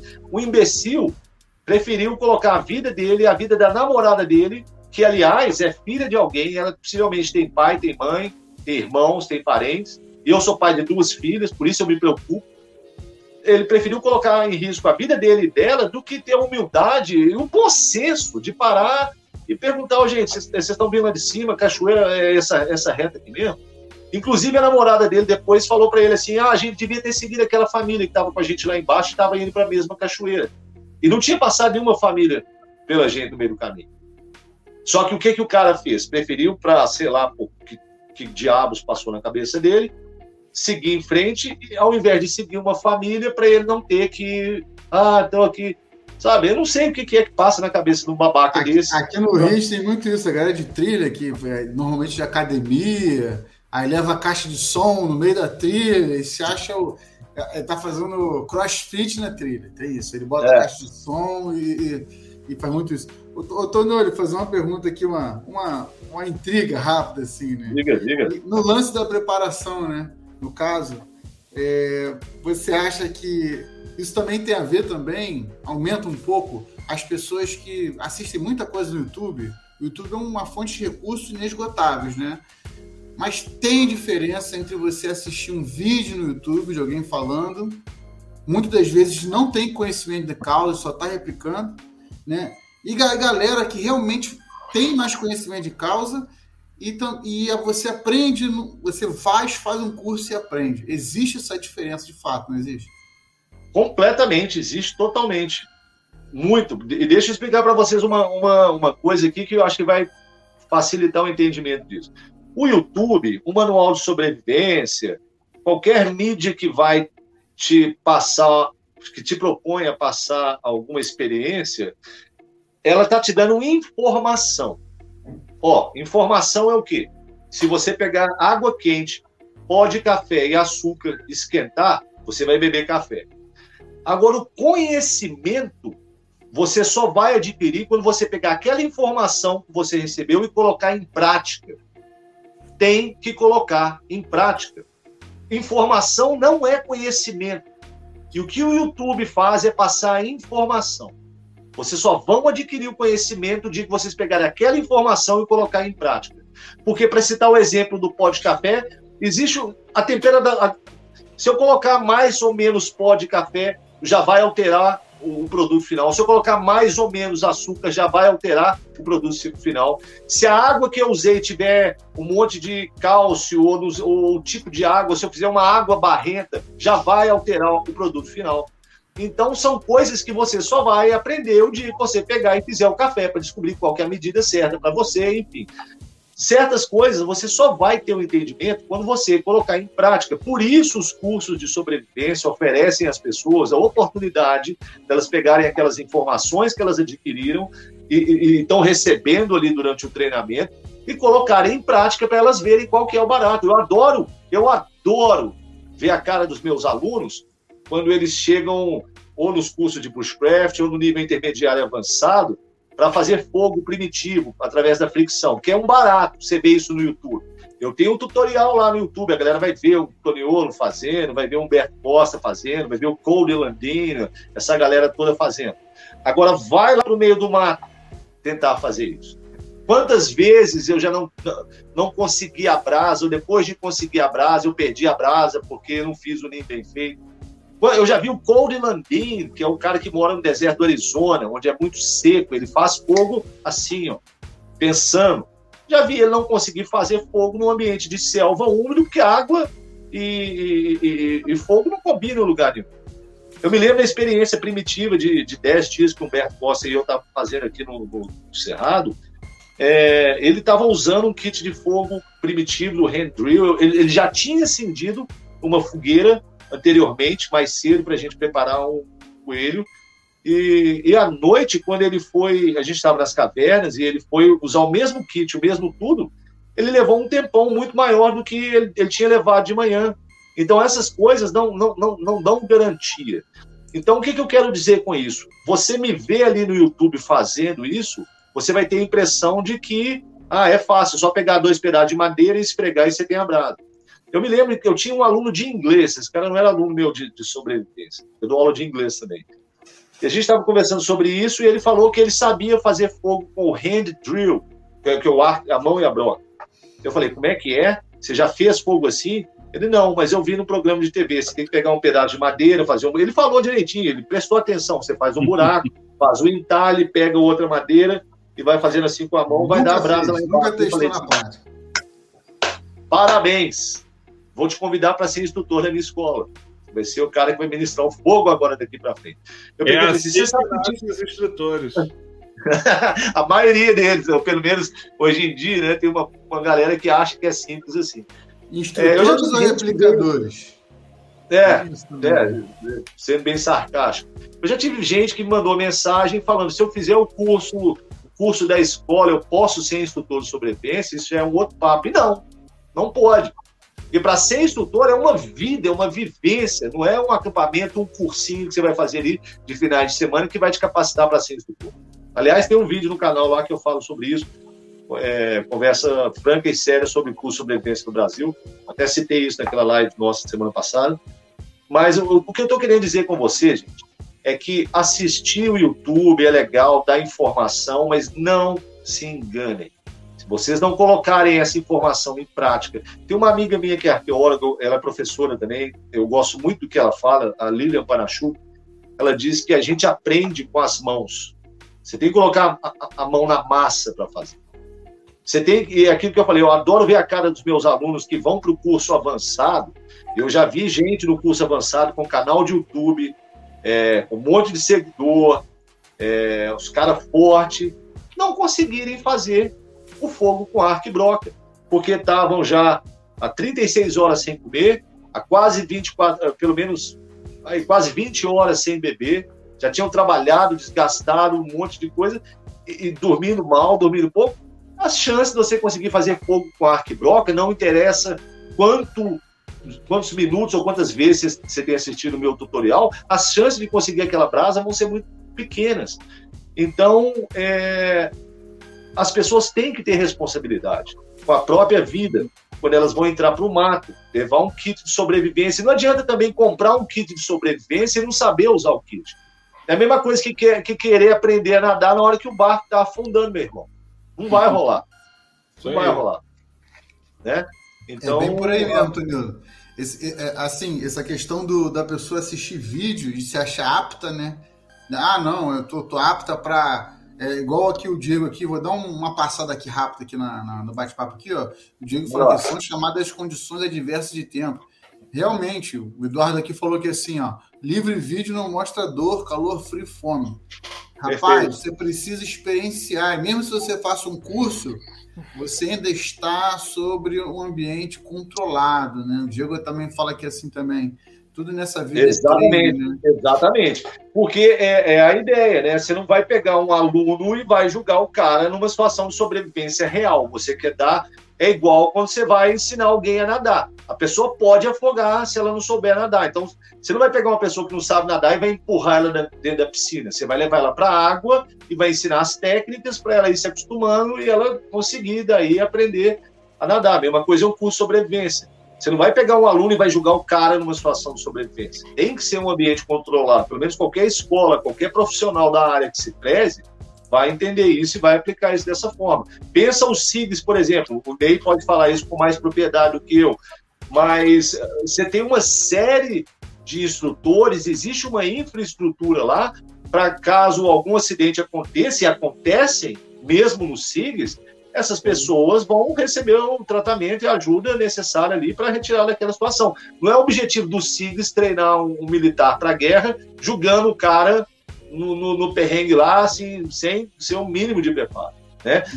A única, a, a única escola que eu já ouvi que faz isso era a escola, era, era a fase final de treinamento dos Rangers da, durante a guerra do Vietnã, que era a escola Rocondo, se eu não me engano, Recondo, Rocondo, não me lembro bem o nome, em que a última etapa do aluno era uma missão de fato. Então ele ia com instrutores para desempenhar uma missão de combate real. E muitos desses alunos morriam nessa primeira missão de combate para aí sim eles formarem. Essa é a única referência que eu tenho de uma escola, mas ali no caso já não é sobrevivência, é combate de militar, já abrange muito mais coisa do que o cenário que a gente está falando aqui. Né? Mas eu acho uma o tem uma coisa mais realmente voltada mais à questão da preparação, principalmente né, igual na live que a gente teve aí um brilhantíssimo Daniel aí, mais voltado aí para a questão até mesmo da guerra, né? Nem conversou muito, você também conversou muito.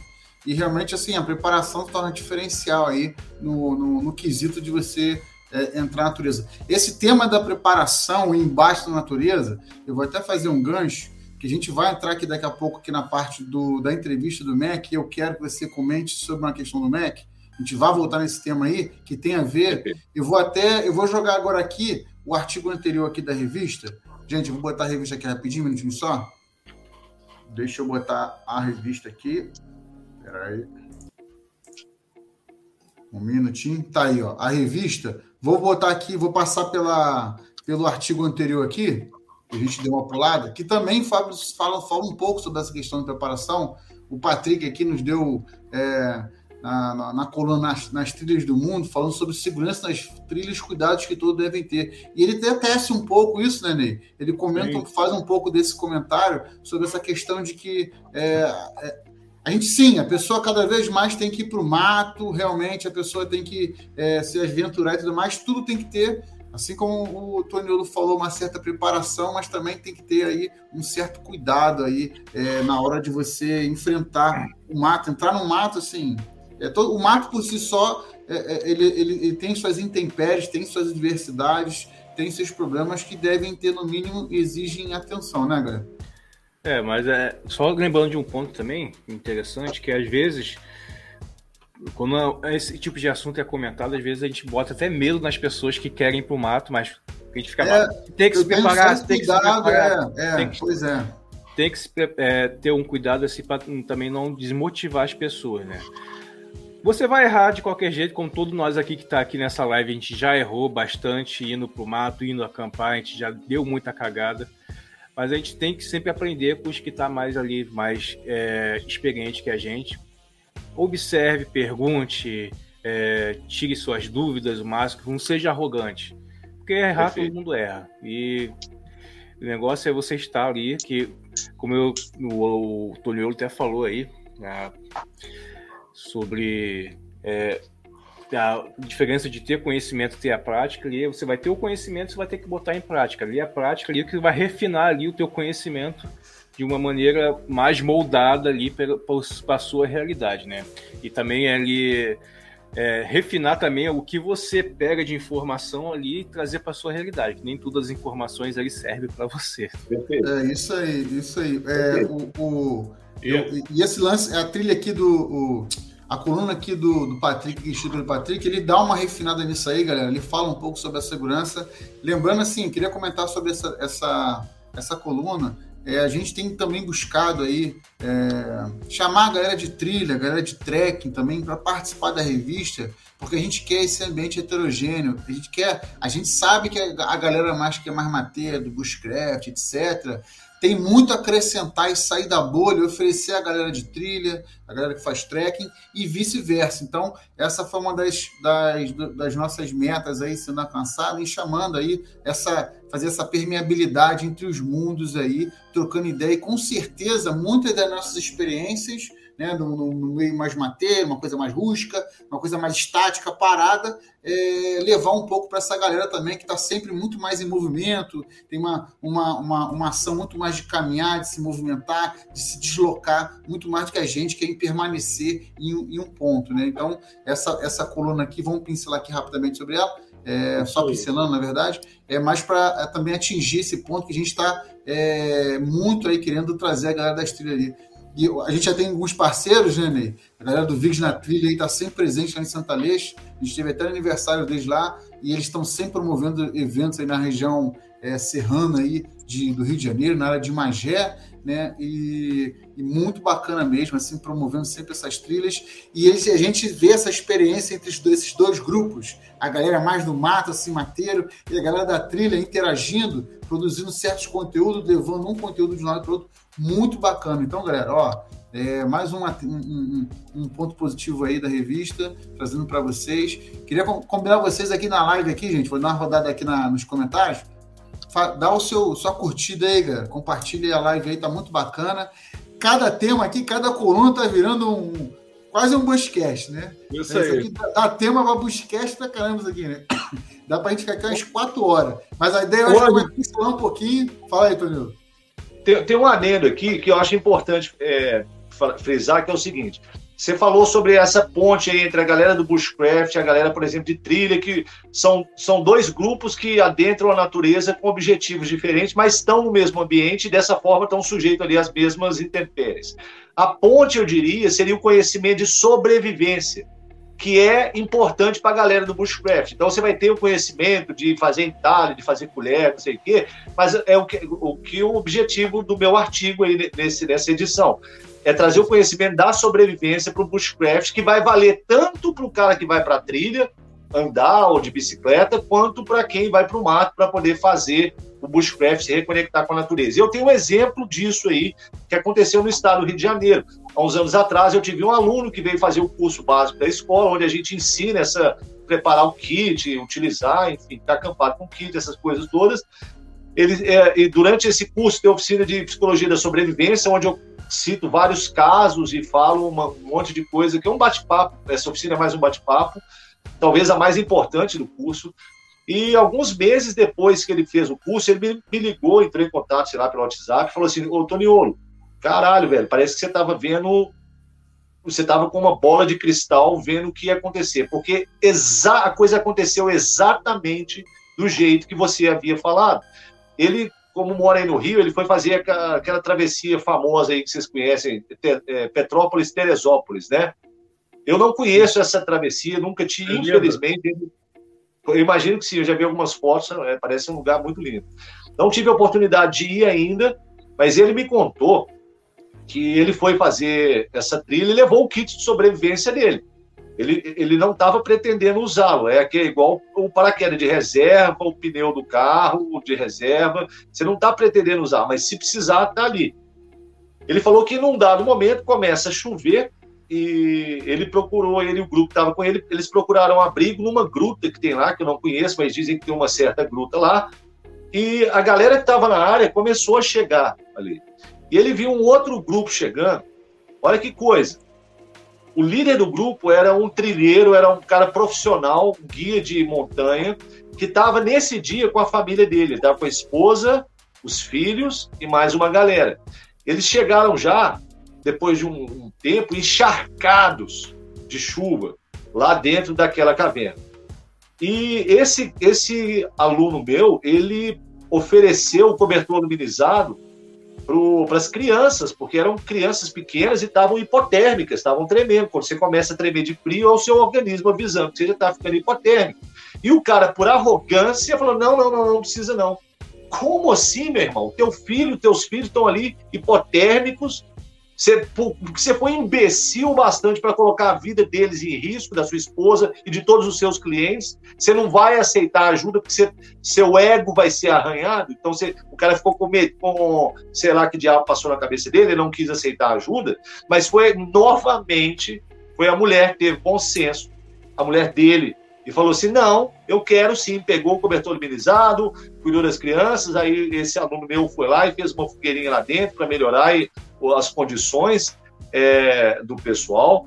Então, o que, que eu estou querendo dizer com isso? Que seja o pessoal de, de, de montanha ou que vai fazer essas é, passeio de bicicleta aí pelo mato, ou a galera do bushcraft, que igual o Ney falou, vai montar um acampamento, vai ficar ali fazendo o seu rango, uma vez que você tenha entrado numa, numa, numa selva, numa montanha, numa área de mato, você está sujeito a, a, a, tudo que acontece ali. Igual quando você está na cidade grande, você está sujeito a assalto, está sujeito a um monte de porcaria que acontece na cidade grande. No mato também tem. Não é questão de botar medo nas pessoas, porque o medo vem pelo, por aquilo que a gente não conhece.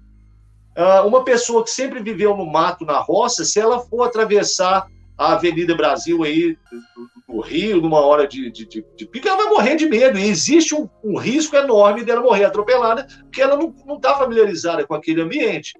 Então é a mesma questão. É, ir para o mato, a gente não é questão de colocar medo, é simplesmente as pessoas entenderem que em qualquer área que você esteja, seja no ambiente urbano ou no mato, vão haver riscos.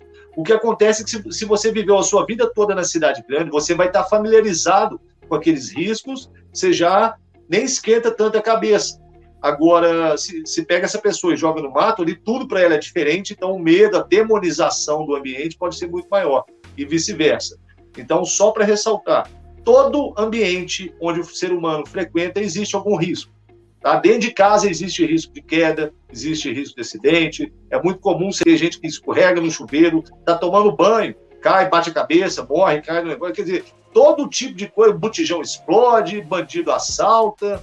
Existe uma série de riscos em qualquer lugar. A vida, não existe vida sem risco. A, a menos que você vai viver dentro de uma bolha isolada, e mesmo assim deve ter algum nível de risco lá.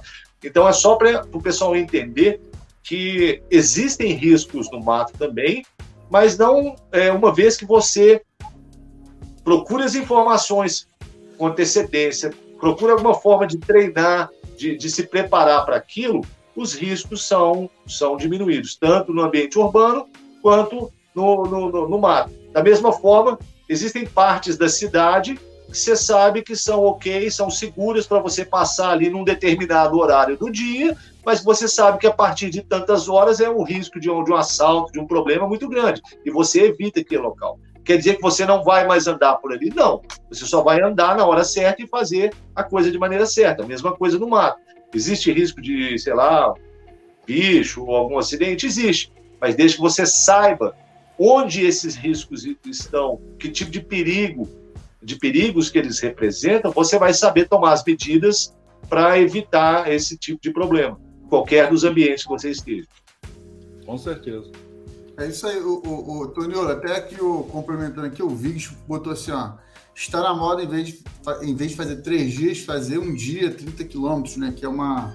É, a galera hoje está fazendo muito o famoso bate-volta também, então isso muito tem tudo a ver com essa questão né, da, da, da segurança, os perigos que as pessoas estão esquecendo, né? Estão querendo bater metas, querem fazer as coisas tudo correndo, porque viu alguém que fez no YouTube, tem toda essa, essa questão. Ah, aqui, é, é, agora tá na meta. É esse igual aquele coach maluco lá que levou o pessoal para ficar no freio, ó. É isso aí Exatamente. É outra coisa, assunto para outra. É, pois é. Fala, fala, Dani. Virou tipo uma competição, né? Quem faz mais rápido. Quem faz é. mais rápido. Pois é. Vou dar sequência aqui na revista aqui, galera. Vou dar sequência aqui e vou pular aqui para para a sequência logo a seguir, falar aqui um tema muito interessante que a gente trouxe já já sobre a questão de é, localização, né, gente? Aqui na, na coluna Mundos aqui, é, a gente do nosso querido amigo aqui Sérgio Neto aqui, vou tentar marcar ele aqui na ele estava até aqui. Ele tava, tava, tava assim, eu avisei a ele que hoje ele está trabalhando, está enrolado. Aí eu vou não sei se ele está aí. Sérgio, se tiver aí, manda um alô pra gente aí. Vou tentar marcar nele aqui, ó. ó mandou aqui um parabéns pra gente aqui, ó. Parabéns ao Guerreiro dos Créditos pelo trabalho por mais uma edição da revista. honrado com a possibilidade de ter tido a oportunidade de colaborar com essa edição.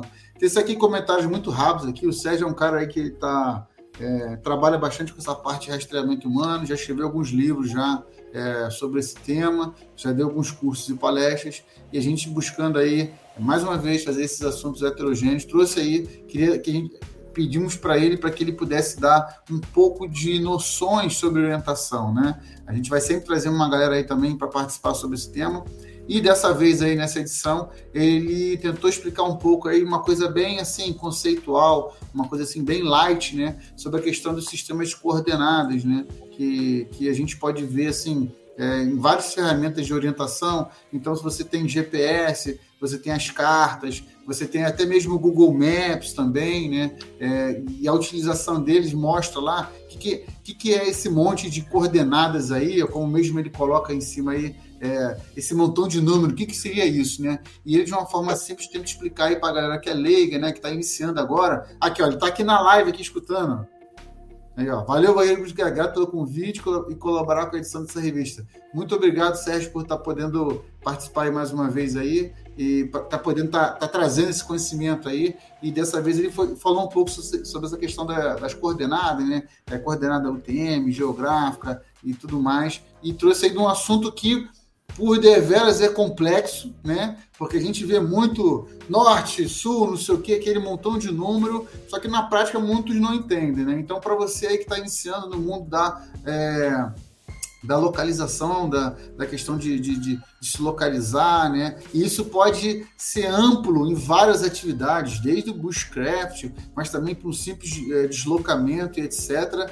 É, é, você vai utilizar essas informações, então é muito maneiro você dar uma lidinha aí nesse tema aí que o, que o, que o Sérgio colocou aí de uma forma muito clara, transparente e rápida. Ele deixou aqui um salve aqui, ó, o Tunil, que ele é seu fã, né, dizer que ele é um admirador do seu trabalho, mandou um abraço aí. Sérgio, muito obrigado aí. Quem sabe, Sérgio, você aí, de repente, está na próxima live aí, vamos combinar, eu sei que às vezes está meio enrolado aí, mas é, vamos combinar de aparecer na live e falar um pouco também sobre a sua coluna aqui na revista, sempre tentando falar só um pouquinho, só para a live não, não se estender, né? É, a, o pessoal lá de Brasília também botou aqui, ó, nós do Busquets Brasília tivemos uma grande introdução instrução, nesse instrução, instrução, E é isso que eu ia falar, porque eu também vi, acompanhei aí na galera aí do, do, do, do pessoal do Busquets Brasília aí, né? Que eles, eles deram essa instrução pelo, se não me engano, pelo bússola de navegação, né? Que é, é, o nosso, é. é. ele, ele também mexe muito com isso, ele gosta muito. E ele, a gente pude, pude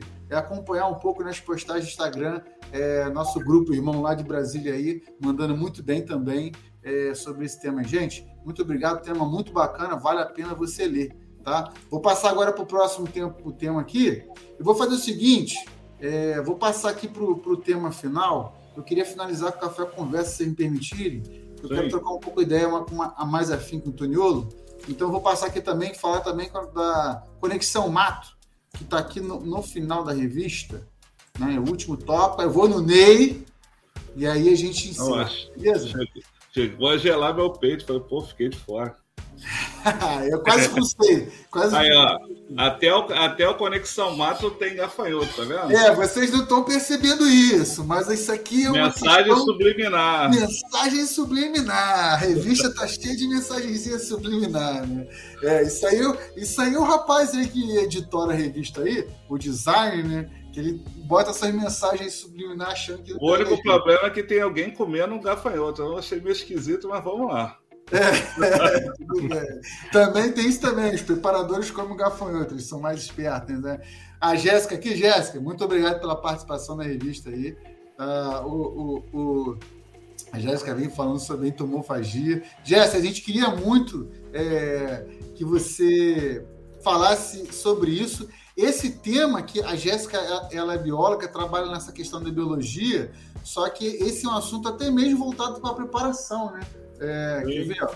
Vou botar aqui, ó. O termo em questão, entomofagia, vou até ler o que ela escreveu, porque tem que bater cabeça, né? tem que bater continência, né? Ó, o termo em questão é definido como uso de insetos para alimentação humana, iniciando-se na época dos hominídeos, sendo a China um dos primeiros países a incluí-los nos cardápios. Isso é um tema muito falado na, na galera de sobrevivencialismo, né? É. Muito falado sobre o uso Até... de na alimentação.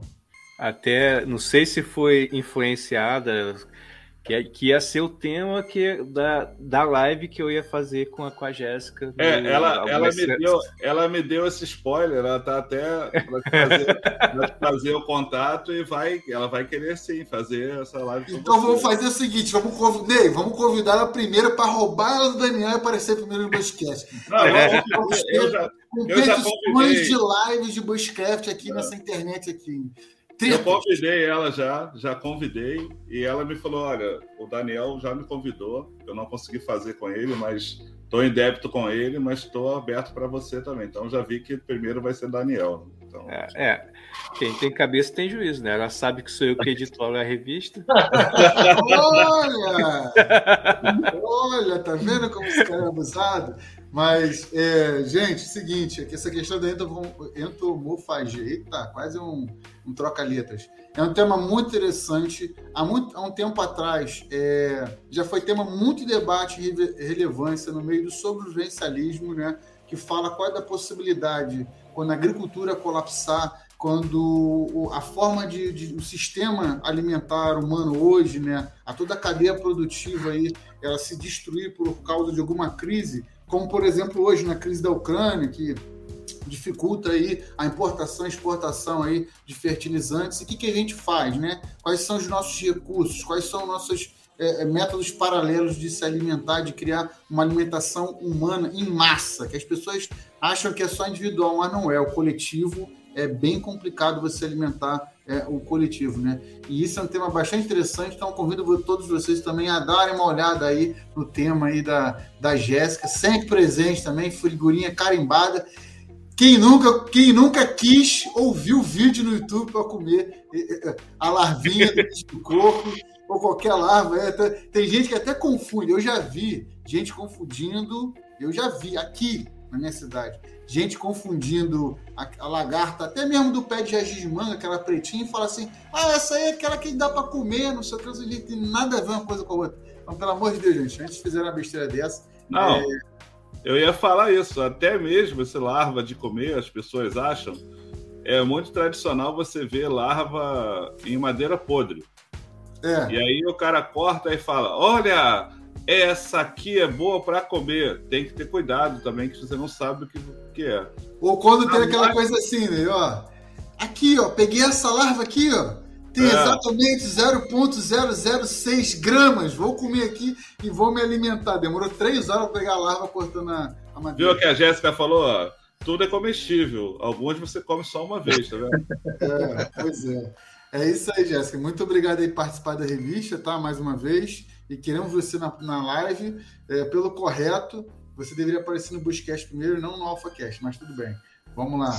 É, e aqui a, a, emblemática aqui, ó, o, gaf, o, ser humano comendo gafanhoto, o preparador comendo gafanhoto aqui, ó. Tá vendo? Quem é, assim quem, quem, é, tá vendo? Quem que cintura gafanhoto aí, gente? É, tá aí, ó. Bem provocativo aí. Sendo comido. Mas, mas, esse negócio de ser cis, ser pis, tudo é possível. Vamos lá.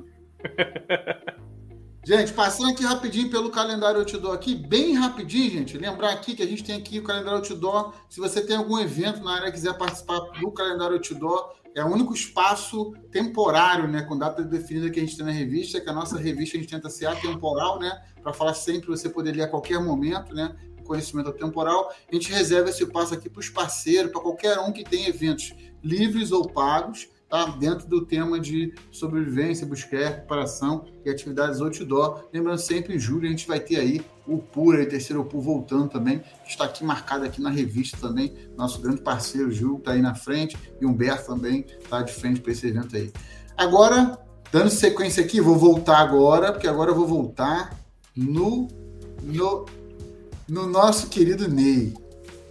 Antes de entrar para o Café Conversa, né? Nós damos sequência aqui ao Causos do Mato, hein, Ney?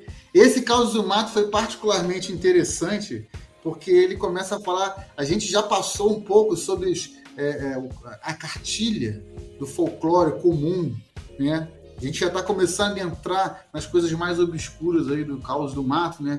Com lendas mais variadas, mais diferentes e mais regionais. Ney, queria que você falasse sobre a sua coluna, o porquê desse tema escolhido. É, a ideia veio de um vídeo que eu vi, né? Sobre uma pessoa que estava falando. Estava dando uma dica para quando você se perde no mato, o que fazer primeiro. Né? Eu vou falar dela depois. Aí, por, por causa desse vídeo que eu vi, eu mudei o que eu estava escrevendo para falar sobre isso. Né? E essas, como a gente já falou de vários seres míticos do, do folclore, agora eu resolvi começar a falar sobre alguns que são recebem outros nomes. Em cada estado, cada região dá um nome, né?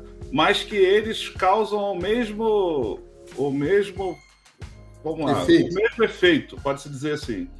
Então, assim, uma das coisas mais comuns né, para quem frequenta é, a mata é o medo de se perder. Né? E esse medo de se perder é, é, uma coisa natural. O medo mantém a gente alerta. Quando você chega para um lugar e começa a falar, não, eu tenho medo de me perder, estou na beira, estou com medo de cair, estou atravessar um rio, tenho medo de morrer afogado. Isso vai te manter alerta para você não não cometer esse erro. Mas se perder especificamente, ela gera ela gera uma coisa interior que você começa a lembrar de, de coisas que foram contadas pelos antigos, como ah, uma vez a pessoa se perdeu porque ouviu um assovio e foi atrás, ou viu um animal caçador e saiu atrás. E todas essas coisas que acontecem, né, no fundo, depois que a pessoa consegue sair do perrengue, que ele vai conversar, ele acaba falando, levando para o lado espiritual algum tipo de acontecimento. Né? Então, assim, uma coisa que é muito natural de ter em mata fechada né, são os seres que protegem a natureza. Eles não têm função nenhuma em maltratar o ser humano. Né? Ele, quer, ele só protege a natureza. Mas se o ser humano começar a descobrir a regra, ele vai causar um mal para aquela pessoa. Né? Eles não têm poder de tocar, eles não vão chegar. Ele não, ele não é uma coisa física. Não é igual a filme que você vai materializar e vai tocar e vai fazer alguma coisa. Mas ele vai te levar a ter um incidente. Né? Ele pode fazer você sair correndo de medo, você bater no lugar, cair e morrer. Pode ser assim. Ou se perder. E assim, aqui no Brasil, a gente tem umas três, três ou quatro entidades que são mais conhecidas por levar as pessoas a se perder na mata.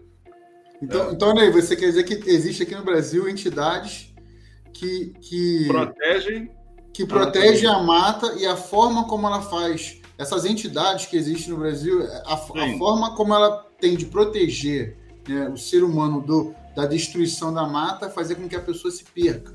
Isso. Vou, vamos, vou elencar aqui uma coisa que foi uma coisa que foi falada, que está aqui no caos, né? Existiu, isso aconteceu em 1969, né? É, foi, encontraram um caçador na Amazônia, encontraram, perdido, se de repente alguém achou e ele estava há 23 dias desaparecido. As pessoas já tinham dado como mortos, era ele mais duas pessoas. E de repente ele achou a saída, encontrou uma, um local, um lugarejo e conseguiu sair. E aí veio a história. Ele contou a história. O que levou eles a se perder? Era uma, uma caçada entre amigos, sem pretensão de ficar mais, mais dias. Normalmente, para quem caça, as pessoas ficam de 5 a 7 dias na, na, caçando né? Eles abatem animais e usam técnicas para manter preservado, para poder trazer, senão vai perder a caça. E eles foram para caçar. Só que durante essa caçada, um deles, ao avistar um animal, ele atirou no animal, era uma paca, e ela estava grande, a grande, estava gorda e grávida. Quem caça, quem vê um animal, ele sabe que está. É diferente. Até a própria postura do animal grávido é diferente. Mas na ânsia de matar aquele grande animal, ele matou o animal. Quando ele abateu esse animal com o um tiro, normalmente os animais correm, não sei o quê, mas a floresta ficou silenciosa. Até eles sentiram isso. Alguns, os dois brigaram com o cara, porque não sei o quê, mas aí não tinha mais o que fazer. E a partir daí começou o perrengue. começaram a desentender, começaram a discutir por causa daquela caça, e aí começaram a ouvir que tinha alguma coisa cercando, acharam que era uma onça ou alguma coisa, tiveram que fugir, saíram fugindo como coisas estivessem andando atrás. Quando eles pararam já no meio da noite, sem enxergar nada, sem ter abrigo, sem ter nada, foram procurar cadê a bolsa de comida. Perdeu. Cadê a arma? Perdeu. Só tinha uma arma com uma munição. E aí ficou aquele perrengue. E nisso foi o tempo todo. Né? Esse cara que atirou na, na coisa, na ele sofreu um acidente, se machucou. Então ficou debilitado. E aí, já pros, a, a, princípio o cara não fala quanto tempo tem, mas deve ter passado mais de 10 dias. Ele adoeceu muito, eles tiveram que ficar parados e o cara só falava que estava vendo uma entidade em cima de um porco do mato cercando eles com uma tocha.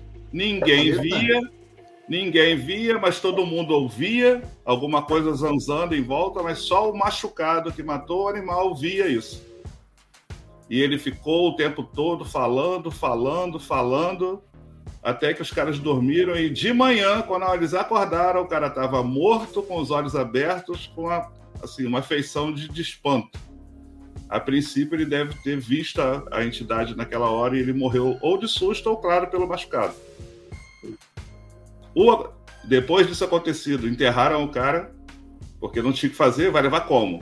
Enterraram o cara, abandonaram todas as coisas e falou: cara, a gente tem que tentar sair, a gente não consegue sair da mata. Por mais que eles soubessem a direção, alguma coisa levava eles para o outro lado. E aí gerou uma confusão, uma briga. Os dois brigaram um falou que era para a direita, outro falou que era a esquerda, e cada um tomou o seu lado. Esse que foi para a esquerda nunca, nunca foi encontrado, nunca mais foi visto. E o outro que foi à direita, ele foi caminhando, ele foi pensando, ele foi lembrando sobre coisas que já tinha ouvido, e aí ele, no momento de, de um pouco de lucidez, avistou uma saída na mata e achou essa coisa. Então ele foi encontrado 23 dias depois. E aí ele falou: vimos sim, é uma coisa da área lá que é chamada Comadre Fulozinha. É uma entidade Comadre que é uma Fulozinha. Comadre Filozinha é uma entidade, uma fe, é feminina, é uma menina que foi morta por, pelo pai. Aqui na revista conta a história do porquê nasceu essa lenda. Foi agredida e morta pelo pai e ela toma conta da toma conta da da, natura, da mata. Né? E ela age assim, ela protege esses tipos de seres. Porco do mato, paca, capivara, tatu.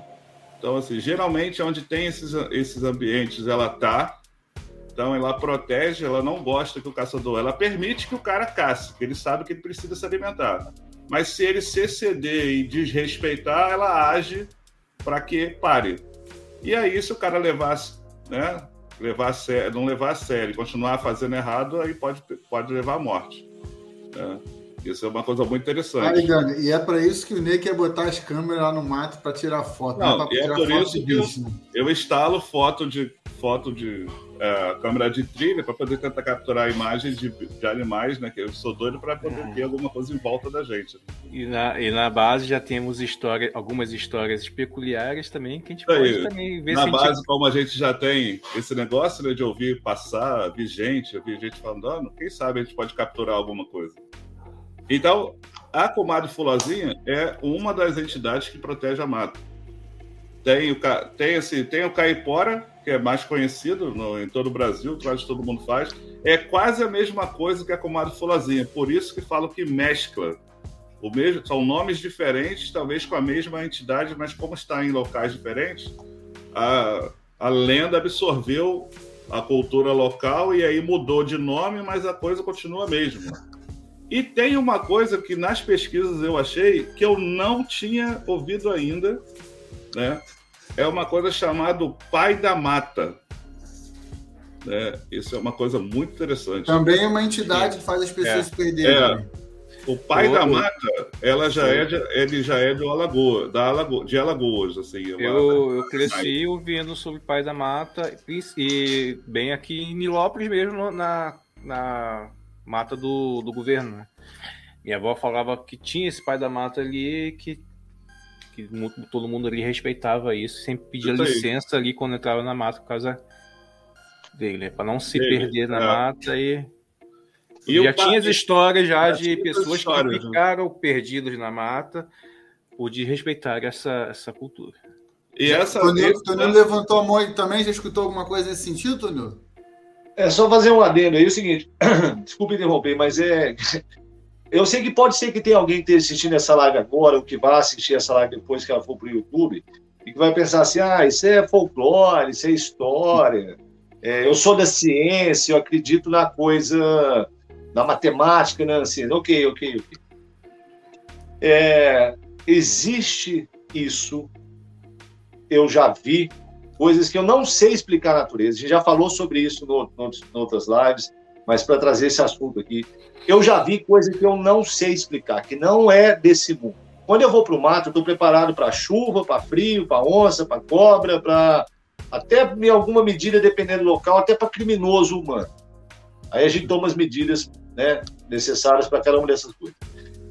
Para as duas experiências que eu já tive, foram tão fora da caixa e tão esdrúxulas que não tem explicação. Eu não sei explicar. Não sei dizer se era de origem ufológica, se era demônio, se era anjo, se era espírito desencarnado, se era ser protetor da natureza, se era outra dimensão. Não sei dizer o que, que era aquilo. O fato é que eu e uma série de pessoas, todo mundo de cara, tá? não tinha ninguém sob efeito de nenhum tipo de, de, de nada.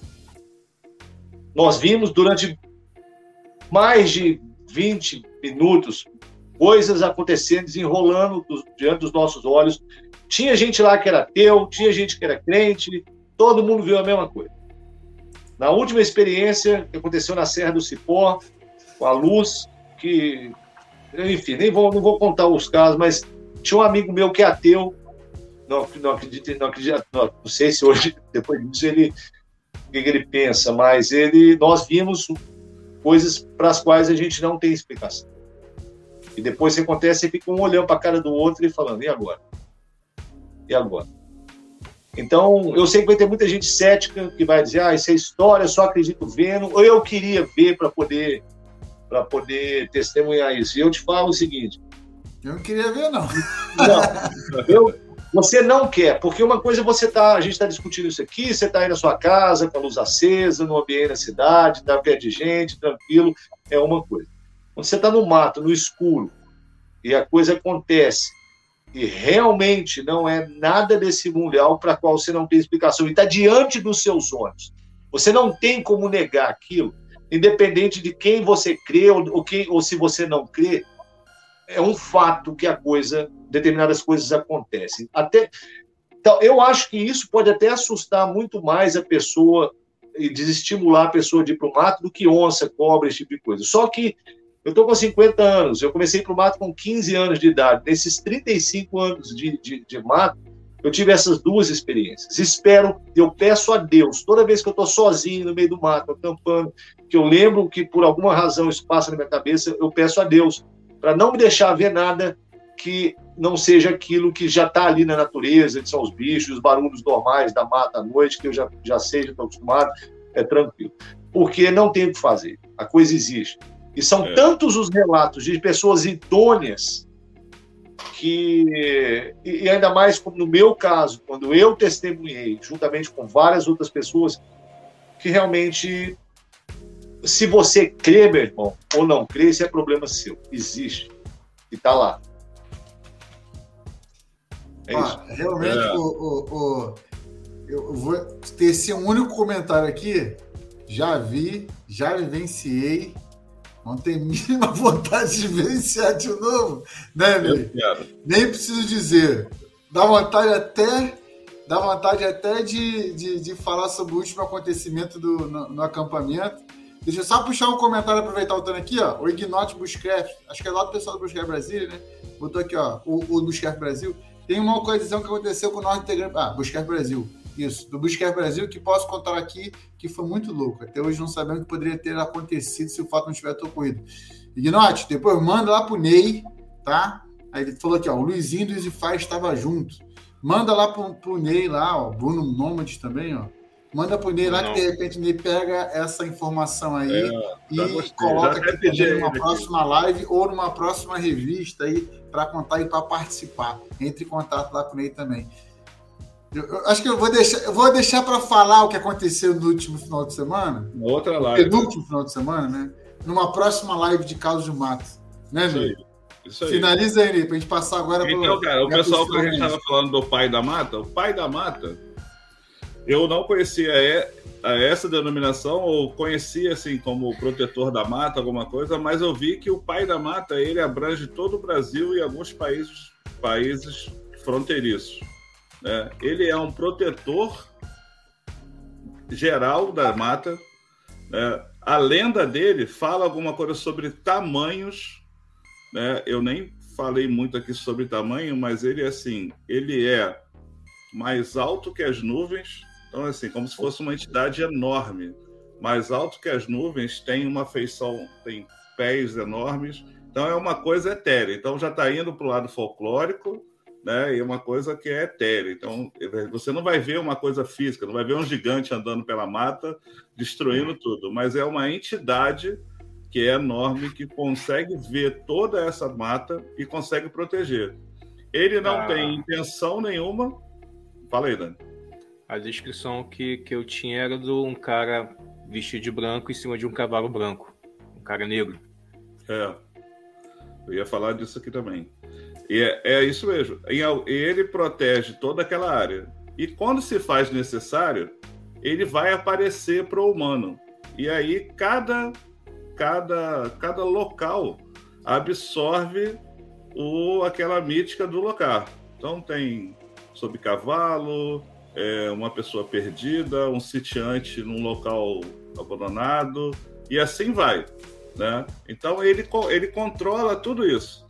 Ele não vai fazer, ele não faz mal diretamente ao humano, ou que seja assim, não vai matar, não vai fazer nada. Mas ele, se quiser afastar daquele lugar, ele afasta a pessoa, né? Então, assim, se ele tiver que tirar a pessoa dali, ele vai causar medo. Ele vai fazer barulho na mata, ele vai assoviar, né? vai balançar a árvore, vai jogar pedra, arremessar pedra, e você vai fugir disso. E aí, se você for parar para pensar, a gente vendo aí programas da Discovery, o pessoal que corre atrás de pé grande, né? saindo um pouco do coisa, algumas vezes falam assim, as pessoas que, que acharam que tinha um pé grande em volta, ah, ele jogou pedra próximo da gente. Ele quebrou árvores próximo à, à barraca. As árvores balançavam. Então, olha, é quase a mesma coisa que a gente tem aqui. Só que lá recebeu outro nome. Né? Então, assim, o pai da mata ele também faz você se perder. Então, uma coisa que é o ensinamento geral. Para o caso de você se perder na mata e você sentir que você está falhando com seu conhecimento, né? se você tem espiritualidade, ou acredite ou não, né? além de fazer todas as coisas que vai fazer, que é o famoso Exaon, né? estacione, oriente-se, se acalme, aquela base toda, tem uma coisa que os antigos falavam e todos os antigos, se perguntarem, vão falar. Vire sua roupa do avesso. Se você não quiser virar camisa e calça, vira só a camisa. Se você virar camisa e calça, vai ser muito mais efetivo. Se você tiver sido encantado por uma, uma dessas entidades da mata, os antigos ensinam a você virar sua roupa ao contrário. Então isso é muito legal. Aí vira a roupa ao contrário, vira a roupa ao contrário e você vai abrir os caminhos. É igual a uma foto que está na revista aqui, que é eu passando por baixo de um cipó. Né? É, ele vai mostrar aí. Tá, eu estou aqui embaixo de um cipó. Uma das principais lendas é que tem cipós na mata que tem esse poder de fazer você se perder. E por um acaso, voltando da base, a gente achou esse portal aí de cipó. Não foi feito, gente, ele está lá. Sabe? Daniel fez essa foto que eu pedi. É um portal. E às vezes a gente passa por baixo porque não é um lugar fácil. Às vezes, passando por baixo desse cipó, você pode se perder. Então, se acontecer, você vai esquecer, você vai se perder. É uma coisa que é mística. Se isso acontecer, vira a camisa, pelo menos a camisa ao contrário, que você vai achar seu caminho. É mais uma dica dos antigos aí. Bacana, a gente bacana. não pode. É uma dica dos antigos que a gente não pode deixar morrer e também não pode menosprezar. Porque se eles fiz, faziam isso na época deles e funcionava, a gente só não usa porque a gente se afastou. Então é necessário que o conhecimento também siga em frente. Né? E estreia aí também com o Ney aparecendo na, na revista em foto. Ah, é, eu sou, eu sou o porquinho levando a menina. Ah, não, eu sou o rapaz. tá certo. Gente, esse tema então, é muito bacana. Vocês aí do, dos comentários aí, depois quiserem é, mandar mais temas pro Ney aí. Ele está resgatando. A gente já está começando a chegar num nível aí de profundidade muito bacana aí no, na parte de causas do mato. Ou seja, se você gosta mesmo desse tema de causas do mato, mais uma oportunidade para compartilhar. A gente vai ter lives de causas do mato em breve, né, Ney? Isso aí. A gente vai, a gente vai ter causas em breve aí com vários temas. Ney já está fazendo levantamento, então é, se você quer participar também, fala com o Ney. Ney já está sondando já a galera, né? Para poder Sim. participar aí é, na live. Só para complementar aqui, Rovani falou aqui, ó, cada um vê de uma forma diferente, alguns nem enxergam nada. A exceção foi o caso vivenciado pelo Toniolo. Verdade, tem sempre essa questão, às vezes a experiência é única, às vezes a experiência é coletiva, às vezes é uma questão de, de abstrair. Porque a gente também está acostumado com a situação de, de que tudo que é fantasioso tem que ter efeitos especiais. Né? É. O Hollywood estragou a nossa visão sobre o mato. E não é bem assim, né? Então, é, essa, a sessão Caos de Mata é justamente para trazer esses caos aí que sempre permeiam a fogueira aí. Gente, é, vou pedir a vocês agora aqui, dar um giro rapidinho aqui. É, Ferreira, caminho da preparação, mandou um salve aqui, né? O, já o restante da galera aqui sempre presente. Vou passar aqui agora pro, já para os finalmente aqui do Café Conversa. Vou pedir para vocês, faz, dá curtida aí na live, compartilha aí, Galera, quero ver vocês curtindo a live, se estão achando bacana. Comenta aí o que estão achando, estão achando legal. Que é, qual o tema da próxima live que vocês querem, né? É, eu quero contar aqui com vocês aqui com a presença é, sempre nas lives, trocando ideia e também sugerindo temas aqui, né? Bem, vamos agora aqui para o tema, para a capa da revista aí, né? Que é Café com Conversa, né? Que é o nosso querido e queridão aí do, do, do nossa ponte aí, o elo Brasil Exterior, Revista do Exterior, que é o MEC. Gente, eu tive um, um bate-papo aí muito interessante aí com o MEC. É, é, um bate-papo muito interessante, pôde conversar assim, sobre vários temas. Olha, vou ser honesto com vocês, fica difícil até montar. É, o Toniolo está aqui também, o Toniolo foi entrevistado. É difícil até arranjar uma linha de pensamento para poder montar aí o Café Conversa para vocês. Daria para umas três revistas aí, sempre, pelo menos aí, três revistas para poder é, é, é, render essa com temas super interessantes. O Café Conversa a gente entrevistou o Mac, para quem não conhece o Mac aí, que é o David McIntyre, que ele é vencedor da segunda temporada do Sozinhos, lá do canal History Channel, né? Ele é um cara aí que ele não sei se ele é o recordista, mas foi uma das pessoas é, mais que mais durou nesse programa Sozinhos, né? Ele, salvo engano, ficou 62 dias, sendo que Seis. ele já havia ganho. 66. 66? Seis.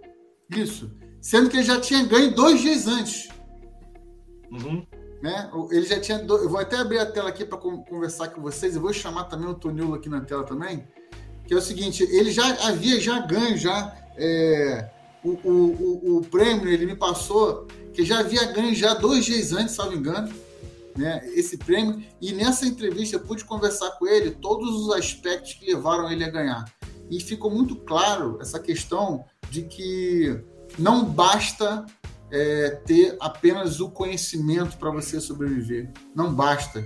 Ele deixa muito claro, ele vivenciou, ele sentiu isso na pele, né? Que foi um momento que para ele interiorizou um momento de transformação muito grande. Essa, essa, ele veio de um, de um, ele mesmo fala isso, né? Ele, é um, ele veio de um ser humano aí é, despedaçado, um ser humano aí. Ele estava tendo vários problemas pessoais e ao mesmo tempo ele se lançou para o desafio de sozinhos, foi, foi de peito aberto e ele veio conta que ele teve aí uma série de insucessos durante o programa, uma série de tentativas e, e ele era um cara experiente, ele é um cara experiente né? E ele não conseguiu, é, é, ele não conseguiu usar das técnicas dele plenamente durante o programa.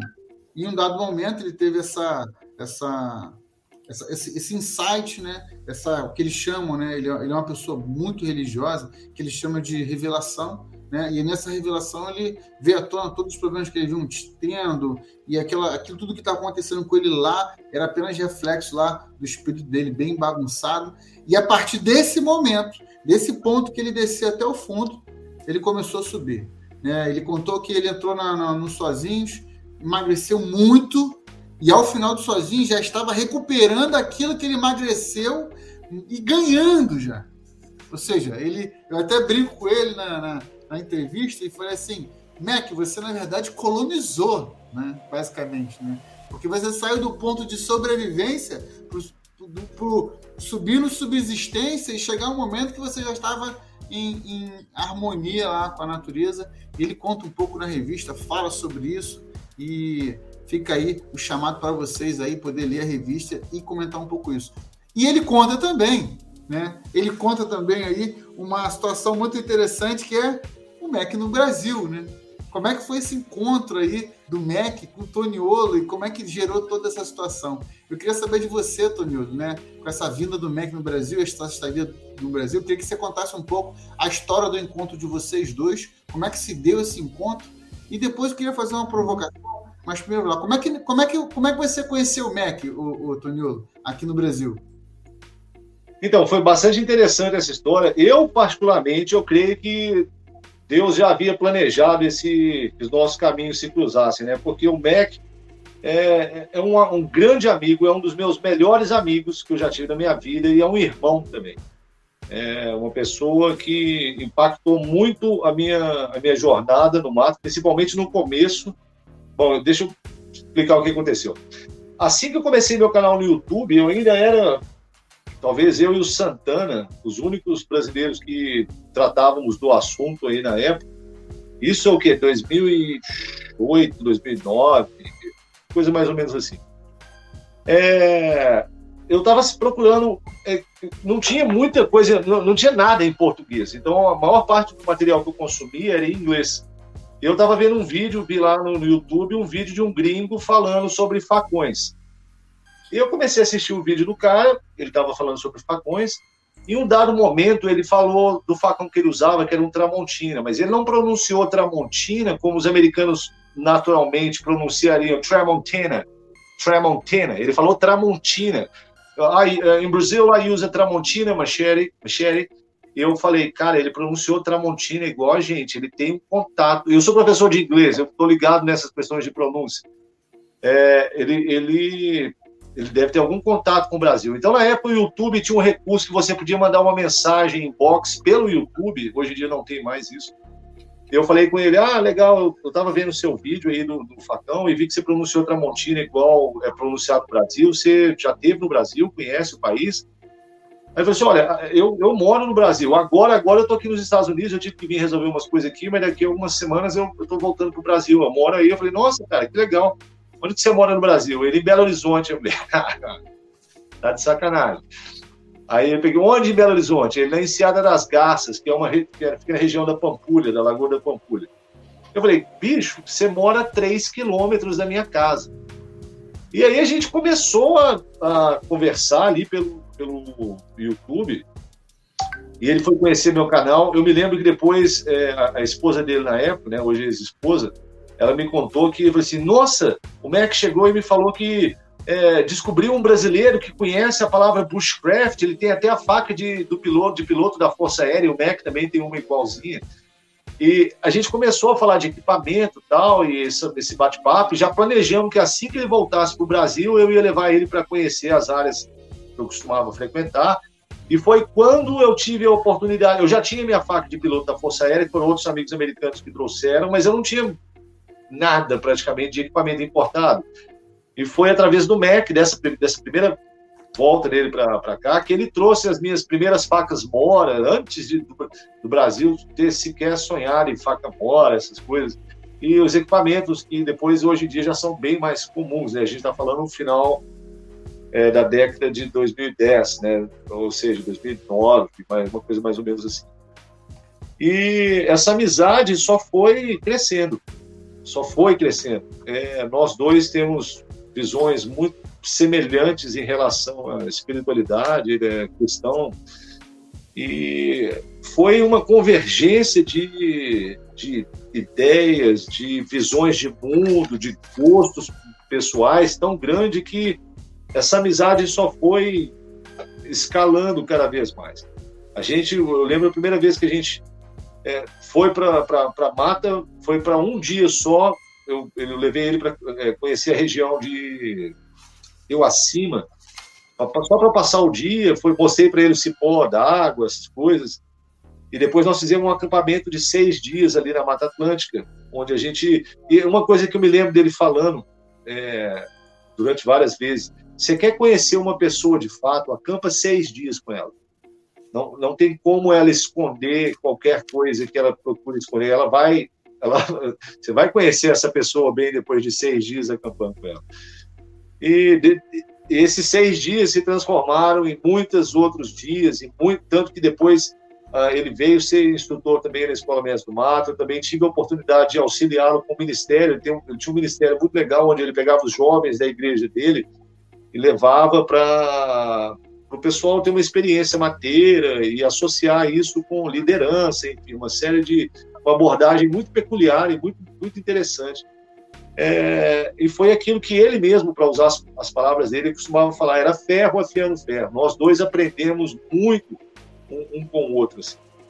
E depois ele teve que, enfim, ele teve que voltar para os Estados Unidos e aí ele teve um, uh, tem uma entrevista no meu canal, quando eu falei lá no começo dessa live, que ele teve aqui há uns anos atrás, a gente acampou lá na Serra do Cipó, eu gravei uma entrevista com ele em quatro partes, mas tem uma versão que é condensada, tá tudo junto. Chama Entrevista com Dave McIntyre Toniolo, coloca isso no YouTube que vai cair.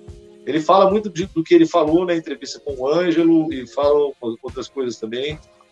É, um Mac ele passou.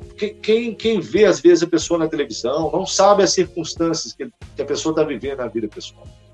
E eu acompanhei o programa, todos os episódios, é, sabendo do que ele tinha vivido, sabendo de tudo, tudo, de tudo que ele passou no Brasil. E eu ficava assim, cara, esse cara é muito, é muito forte. Porque sair do país, ter que abandonar quase o país que ele amava, que ele, que ele havia adotado e que havia adotado ele também de volta.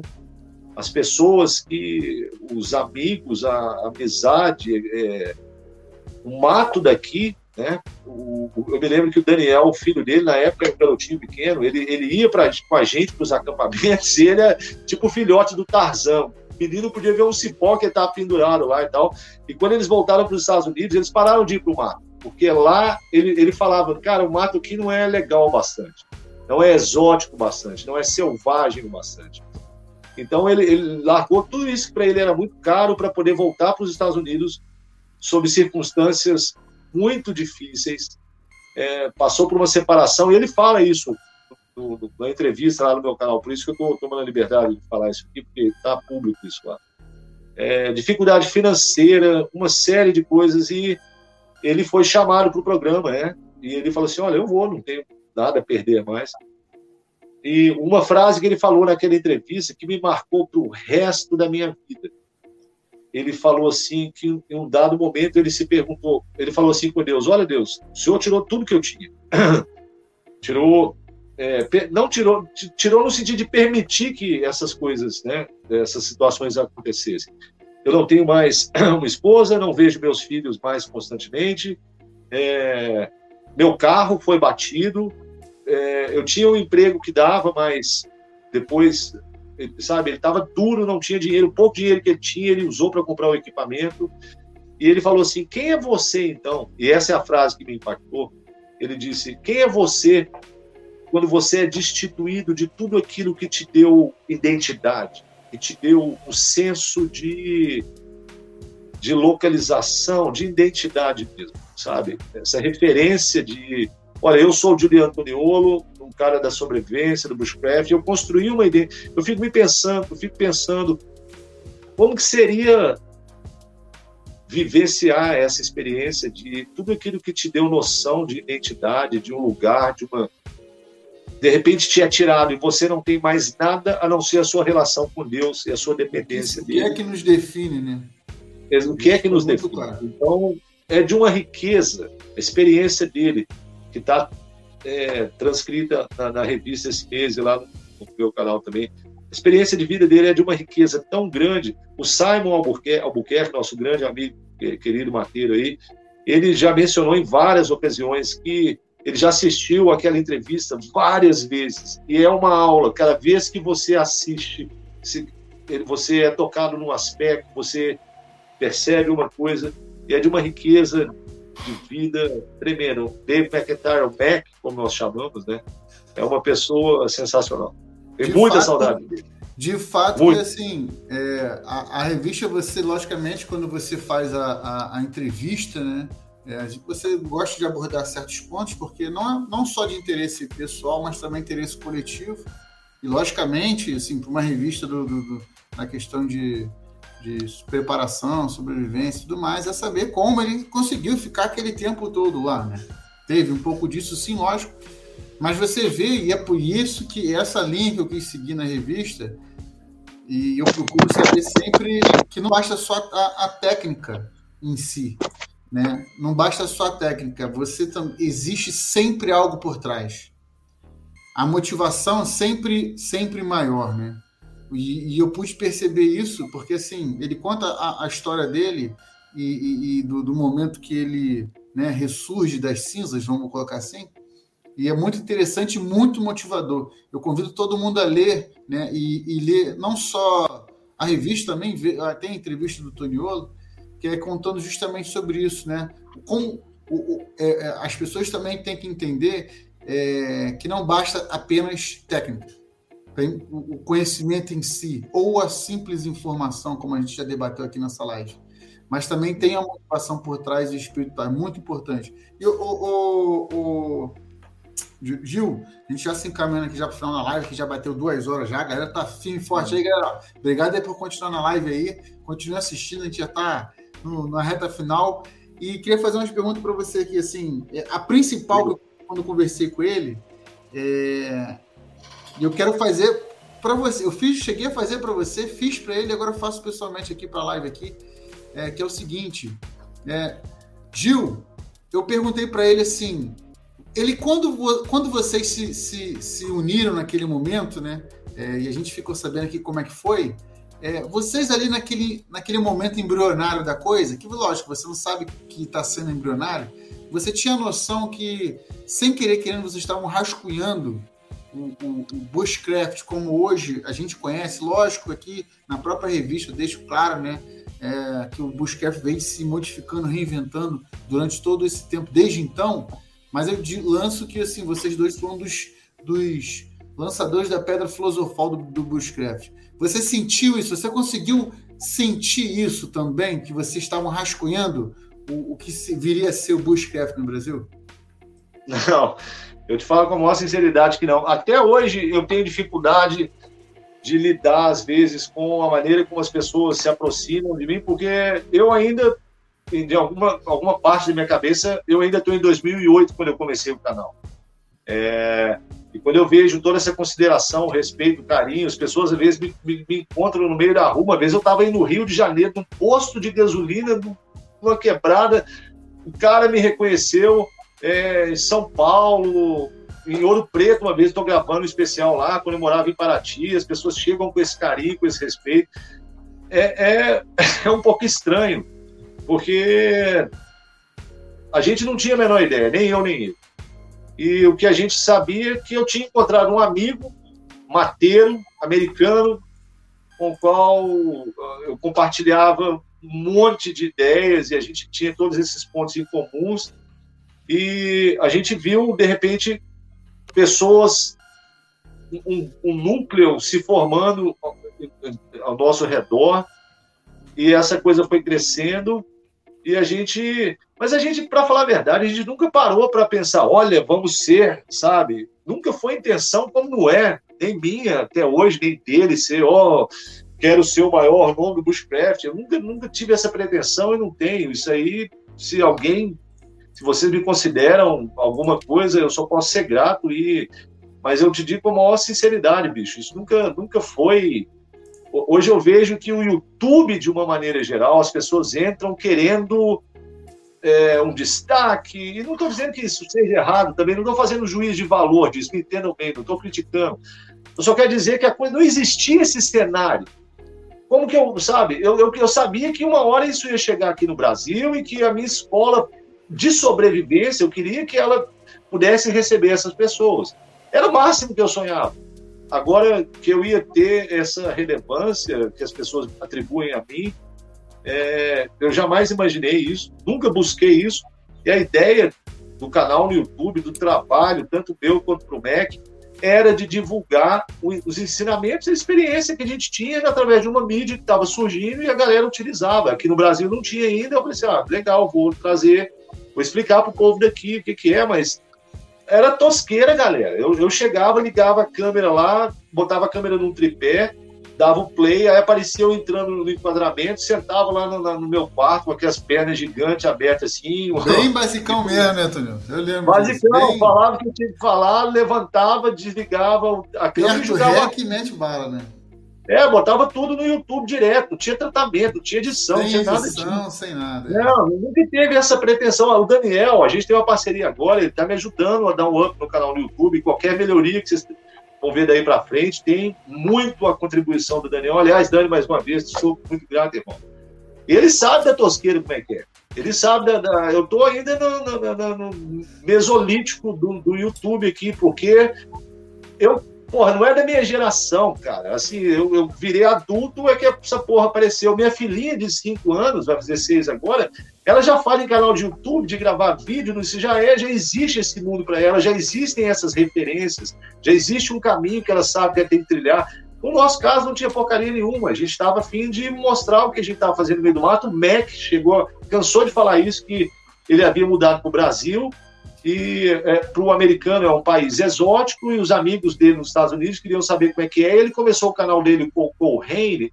Aqui a gente pronuncia Colhane, mas a pronúncia seria Colhane, para mostrar para os amigos americanos. Depois ele começou a ver que tinha um monte de brasileiro procurando e quando a gente, o pessoal começou a conhecer também através do meu canal, um monte de brasileiro que, que foi lá no canal dele e de repente nós dois viramos essas, essas primeiras referências. E graças a Deus que não ficou só, só na gente. Hoje tem, tem tantos grandes mateiros aí, tantas pessoas. É, difusores de conhecimento é, Simon, né? Berto, Jorge Mate Verde, meu Deus, se eu for ficar o resto da noite falando a galera, que fazem um trabalho, do ponto de vista técnico, muito melhor do que eu jamais fiz.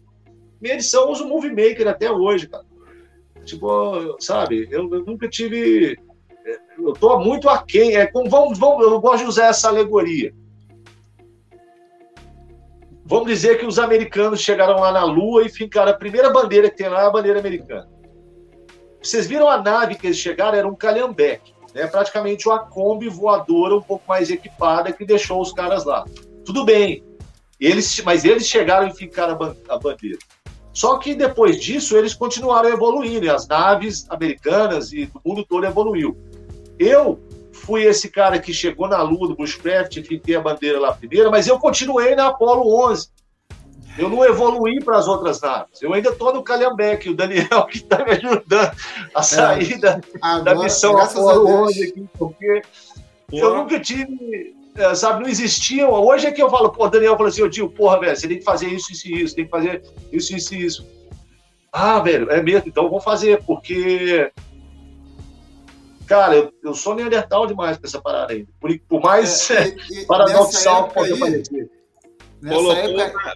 colocou o Daniel como Elon Musk, caraca. É, caraca, chamou, Chamou o Daniel de Elon Musk, comprador do Twitter, bilhões de dólares. Que isso. Mas, Mas realmente, realmente, assim, nessa fase aí a gente pegou. É, mal as pessoas tinham câmera, a gente, hoje em dia todo mundo tem câmera, tem celular, mal as pessoas têm câmera. Hoje todo mundo tem câmera, todo mundo pode gravar qualquer coisa que puder. Antigamente até isso era investimento, né? As câmeras portáteis eram mais caras, os celulares como câmera era mais caro, pouco espaço. O YouTube também não tinha essa coisa de um minuto, 10 minutos, 20 minutos. Eram pequenos vídeos, bem assim, curtos. É. Não tinha muito, no máximo cinco, muito objetivo. Era no máximo cinco minutos. É, exatamente, e complica bastante. Ó, gente, é, eu, eu, eu para finalizar aqui essa live aqui assim, só jogar uma, uma rapidinha, só até hoje quero saber, né, Ney? Ney que é o teoria conspiracionista, por que que não passou sozinho na ristra? Ou passou? Não sei, acho que não, né? Ainda não é sei. Uma mística, é uma mística. Não sei. não sei, galera. Nem o Max sabe. A gente já conversou sobre isso. É, não faz sentido. Não faz sentido. Sinceramente, é diante de Deus, eu falo com, com, toda a franqueza. Nem eu, nem ele sabemos. A gente, eu, nenhum de nós dois, nenhum de nós dois tem uma explicação para isso. É, não faz não, sentido. Você tem sua é, teoria, existe, existe, tem uma mística que tem gente que disse que passou. Que né? Gosto das místicas do é. Vamos lá, amigo, vai. O, seguinte, o que aconteceu? Olha o, o que, que aconteceu? Muitas, muita gente viu por streaming. Como as, ah, pessoas, não, como as pessoas não têm Pirateado, assinatura, dizer, né? é, como as pessoas não têm assinatura, os canais de assinatura comum, e é mais fácil você ter um acesso a um streaming, então as pessoas assistiam ao vivo a transmissão americana. Sim. Então, sim, eu lembro, eu lembro que os grupos de bushcraft colocavam assim, galera, ó, hoje vai ter, hoje vai passar o episódio do, do cara do, do Mac, hein? É, ó, vai começar 8 horas, gente. Aí nego botava o like, o link lá, link assim, link, aí eu eu clicava e tava lá, digite por favor seu CPF, você é muito importante para nós. Aí eu colocava. É, digite o nome da sua mãe ou o nome da sua professora. Eu botava achando que era para ver, mas não era. Não, sabe como eu assisti? Não foi, não foi na Discovery brasileira, não foi. Não, não. Quem assistiu, assistiu em inglês. Sabe como que eu assisti? Na época tinha galera que pegava o programa que foi ao ar hoje. Amanhã eles jogavam no YouTube. Então eu já tinha os canais que estavam fazendo isso, passando, mas era um dia. É, ficava no ar um dia e depois ele já tirava, Discovery tirava do ar. É. é, então foi assim que eu consegui assistir é, tudo em inglês através desses canais que disponibilizavam no YouTube, mas acabava no outro dia. Porque o que, o que foi no ar na, na, na TV aberta aqui do Brasil foi a temporada 1, o Mac foi a temporada 2. Não foi. Na temporada 3, do primeiro episódio da temporada 3, que foi ao ar na TV aberta, mostrou Dave McIntyre foi o ganhador da segunda edição. Deus. Acabou é, o assunto. É, é, um comentário. Um videozinho muito pequeno da filha, aquela saída, é. e acabou. É. Então, se vocês querem ver então o Mac aí na Ristro aí e querem ver o capítulo legendado, que muitas pessoas têm essa dificuldade de ver legendado ou dublado também, né? Então bota aí hashtag quero Mac na History. tá é, eu vou até, eu vou até fazer uma, um, um, pedido, né, um apelo, pode ser que eles que chegue a eles. Né? Poxa, vocês fazem maratonas de largados e pelados o tempo Pô, todo. É. Vai ver a Discovery, é de, de manhã até de noite, largados e pelados. Poxa, Passa pra gente aí a segunda temporada do Largados. Mas é, mas é o Mac é do History. O, o Alone é do History, não é da Discovery. Não, mas é ele que comanda, eles que comandam tudo. Estão na tá Então, tudo. se vocês querem, depois posta aí, quero Mac na History, então. Gente, vamos aqui acabar a live aqui. Vou passar aqui é, para as mensagens finais. Vou dar aqui um. Pedir para o Daniel aqui é, dar um salve aqui, dar uma boa noite para a galera. Dani, manda um salve aí, diz suas redes sociais, onde a galera pode te encontrar. Valeu, pessoal. Agradecer a todos aí que tiveram presente aí nessa live. Muito obrigado pela essa companhia. E para quem quiser me acompanhar nas redes sociais, é arroba eu, Daniel de Luca, tanto Facebook, Twitter, Instagram, TikTok, OnlyFans. O que você quiser botar lá, eu tô lá. Tá certo, é isso aí, Dani. E você, Ney? Deixa, manda um salve pra galera aí e diz onde você pode, as pessoas podem te encontrar. Fala pessoal, muito obrigado aí pela participação. Hoje a live foi muito boa, né? rendeu aí bastante assunto. O pessoal que está mandando mensagem para mim depois do privado eu respondo.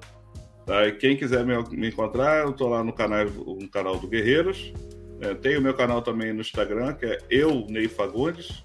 Posto mais fotos aí da natureza, algumas coisas de acampamento. Né? Não tem OnlyFans ainda, mas eu vou tentar ter, quem sabe eu ganho um dinheirinho por fora. Pessoal, outra coisa, não esqueçam também de dar uma visitada na nossa loja, tem um bom material. Não esqueça de curtir depois o vídeo.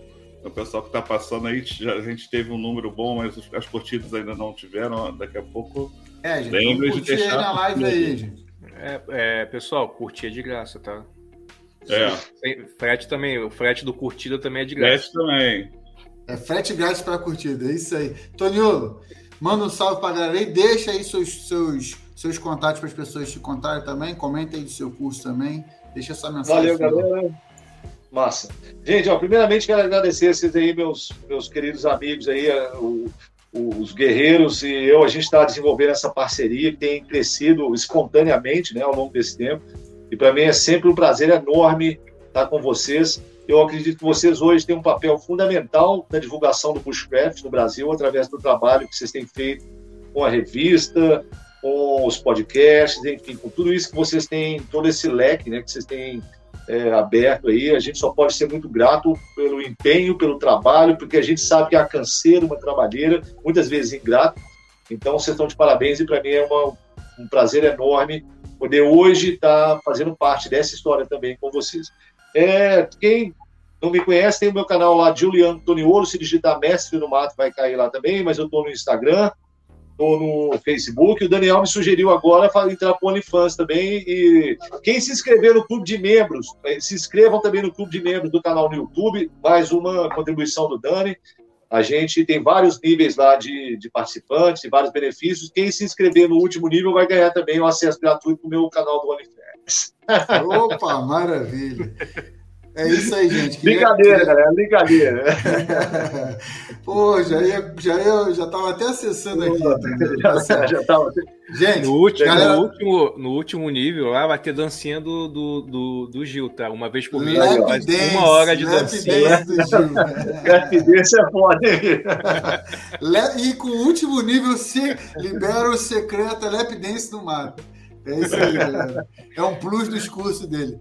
Gente, eu quero agradecer a presença de todo mundo aí. Obrigado por todo mundo estar sempre presente e sempre debatendo, tá? Obrigado aos convidados, Daniel, Ney, Toniolo, principalmente o Toniolo, que depois se dispuser, dispuser rapidinho para conversar e trocar uma ideia aqui. Gente, curtam, curtam a live, entram aí na, na. O site já está aberto, guerreirosoutdoor.com.br para você poder baixar e, compartilhar livremente. A loja também já está à venda também, gente, com frete grátis. Está mostra aí, Ney, mostra aí, frete grátis. Hã? Mostra aí, Ney, mostra aí. Oh. Está acabando o frete grátis, gente. Atenção, atenção. Está acabando o frete grátis. Então, assim. Está cada é... vez mais difícil para manter o frete grátis. É isso aí, gente. Então, últimas unidades comprem lá, tá? Estaremos no pool também com a banquinha da Javalis Outdoor lá no pool também, para poder à disposição para trocar ideia também.